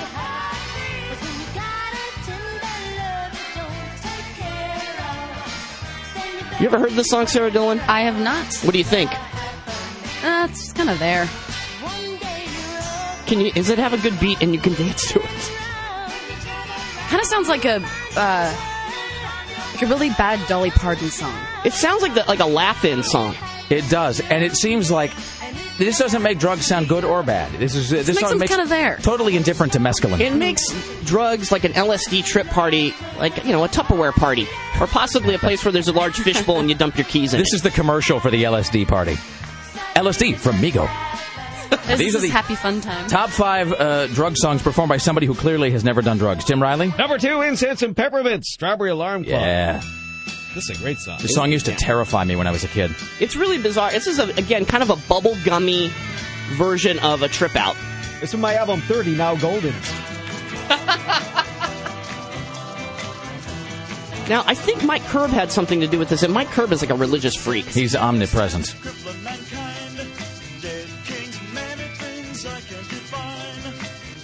Who was that guy on Mork and Mindy? That- Exidor. That this guy. see, you know exactly what I'm talking about. This guy in my head. When I pictured the singer of this band, because as a kid I had this on vinyl, but it was a compilation, like a local radio station had released, um, and so I had no idea what these guys looked like. But I remember being like six or seven years old and listening to this, and the lead singer in my head, it was Exidor. Oh, that's cool. And he had like, a in a white robe. Yeah. Hello, Mark. Incense and peppermints, cabbages and kings. Whoa! and I would just be like, I can't listen to it anymore. And I- also, if you check out Incense and Peppermints on YouTube, there is a great cover version by a Canadian talk show host in the late 60s, sitting in like Morticia Addams' uh, chair from the Addams family. And he's singing it in kind of a, a weird, kind of hip uh, smoking jacket while he has a hookah pipe and uh, incense burning. And he's doing kind of a lounge version of it. It's fantastic. Excellent. These are the top five drug songs performed by somebody who clearly has never done drugs in their life. Tim Riley? Number one just dropped in from Kenny Rogers in the first edition. And I should note, uh, this Friday at the Bagdad, the Big Lebowski on the big screen with Court and Fat Boys Midnight Movie. Again, you know, this was a, this was supposed to say the dangers of LSD. That- that's what he was trying to tell you. Shining in. You can tell it's uh, uh, about some sort of a bad trip because it begins with something played backward. Right. Sounds like a PSA. It does. And did you know originally this was recorded by Jerry Lee Lewis? Really? Yeah, he hated it. Well, see, that's a guy you'd almost buy it from, though. I mean, you'd believe. I, I woke up with a 14 year old. I don't know what happened. I just dropped in to see what condition my condition was in. All right, ladies and gentlemen, these are the top five songs about drugs performed by someone who has clearly never done drugs, uh, as compiled by Chris Paddock. Thank you very much. All right, excellent. Coming up straight ahead, we have more news from Tim Riley and the second half of our exclusive interview with Chris Cornell. Ladies and gentlemen, it's the Rick Emerson Show on Rock 101 KUFO. More of the Rick Emerson Show continues next I mean, it looks like a russet potato with legs. on Rock 101 KUFO. It is the. I'm sorry. We go. Just whacked my teeth into the microphone. Ah. It's like biting down on a fork. Uh, it is the Rick Emerson Show. It's Rock 101 KUFO. 503-2284-101 is our number. File it away. You'll need it tomorrow when our guests will include Aaron Geek in the City Duran, as well as Kelly Clark from the Willamette Week, ladies and gentlemen. Tim Riley, uh, what are today's biggest stories? Well, I'll tell you, the fiance of the alleged Craigslist killer. Somebody's finally talked some sense into the empty noggin of her. She's dismantling the wedding. Summer Red- Redstone, oh, I should get his name correct. Sumner Redstone isn't sure whether newspapers will be around for 10 years, and Mexico shuts down its taco stands. Really? Yes, really. Well, all right. You have to go to the U.S. for taco. What kind of country is that making Mexico? Uh, we should ask Lou Dobbs his opinion on it.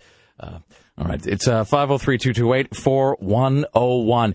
We're going to do. We're going to get uh, caught up here, and in a moment we will have We'll the in just a minute. second half of our interview with Chris Cornell. Uh, we taped that last night at the Crystal Ballroom. So we played the first half last hour. You'll be able to hear the whole thing online at kufo.com later on today. Our whole uncut, unedited interview with Chris Cornell. The second half of that is next. It's the Rick Emerson Show on Rock 101 KUFO. The Rick Emerson Show returns. And I cannot tell you how many times somebody will be walking by and they go, whoa! This is Rock 101 KUFO. We now enter the saddest part of the broadcasting day, the final segment of the Rick Emerson Show. Join us tomorrow when our guests will include Aaron Duran and Kelly Clark. Final email says, Rick, I'm confused. I thought one of the scary things about swine flu is that there's no vaccine. Now there was a vaccine in 1976 and we were all supposed to take it. Uh, all supposed to take it. Seems very weird to me. Uh, we may never know the answer, sir. Uh, we are going to present part two of our interview with Chris Cornell. Part one aired last hour. You can hear the whole thing unedited online at kufo.com. Uh, later on today, this is Chris Cornell talking about his new album, Scream, uh, his influences musically, and his thoughts on the movie Singles. Ladies and gentlemen, Chris Cornell. From the new record, looking back, you were talking about the Beatles having an amazing evolution in just a, a very compressed period of time. Your own personal journey as an artist and your transformation, your trajectory, do you ever miss, in a way, the, the days of scraping and, and scratching to get by? Well, I, there was a lot of distraction, really. Um, you know, I remember one thing really specifically, which was that I would get up in the morning and I would go to work and I would have a tremendous amount of energy and inspiration for working on a new song, an idea that I had, or, or wanting to be able to do that. And all day long I would be at work thinking about that um, and be excited to to get home from work and then like record some part of some song or finish an arrangement or finish a song and then I would get home from work and I would be so tired that I couldn't really do it. And that and I didn't have that energy for that inspiration anymore. And I totally recognized that that um, you know that was something that it, it subsidized what I did as a musician and that was the choice I made. And I made the choice to to be a laborer to subsidize music that I wanted to create versus being a professional musician and you know playing in the back of a Chinese restaurant or something. But I don't think there was anything about not being able to make music as a living entirely that was that was helpful to the to the process. I think all of the all of those experiences are helpful. I think in the long run, you know, I have normal life experiences. Listening to, to the new record, Scream, it's very obvious that you're making the music that you want to make. It's the music that comes from within you and the and the experiences and influences you have that, that come back out. Now that you have that freedom and you're in a place where you don't have to prove anything to anybody, do you find it a little overwhelming thinking about which avenue to pursue of all of the choices you have? I, I started having that feeling from Euphoria morning on. Like in 1998, I had that feeling. Um, you know, my first thought was, the my first solo album would be so easy to write and put together because the I could put on any song I wanted, and I wrote lots of songs. But um, then I found that it was difficult because there is uh, this situation where you go from um, being in a band scenario where you have you know sort of a limited number of tools to work with because you all agree on certain influences and you know everybody's capabilities and what they like and what they'll want to play and that reduces all your possibilities um, being able to do anything is a, it, it's it's great in terms of the feeling of the freedom, but the, but you have to make that decision.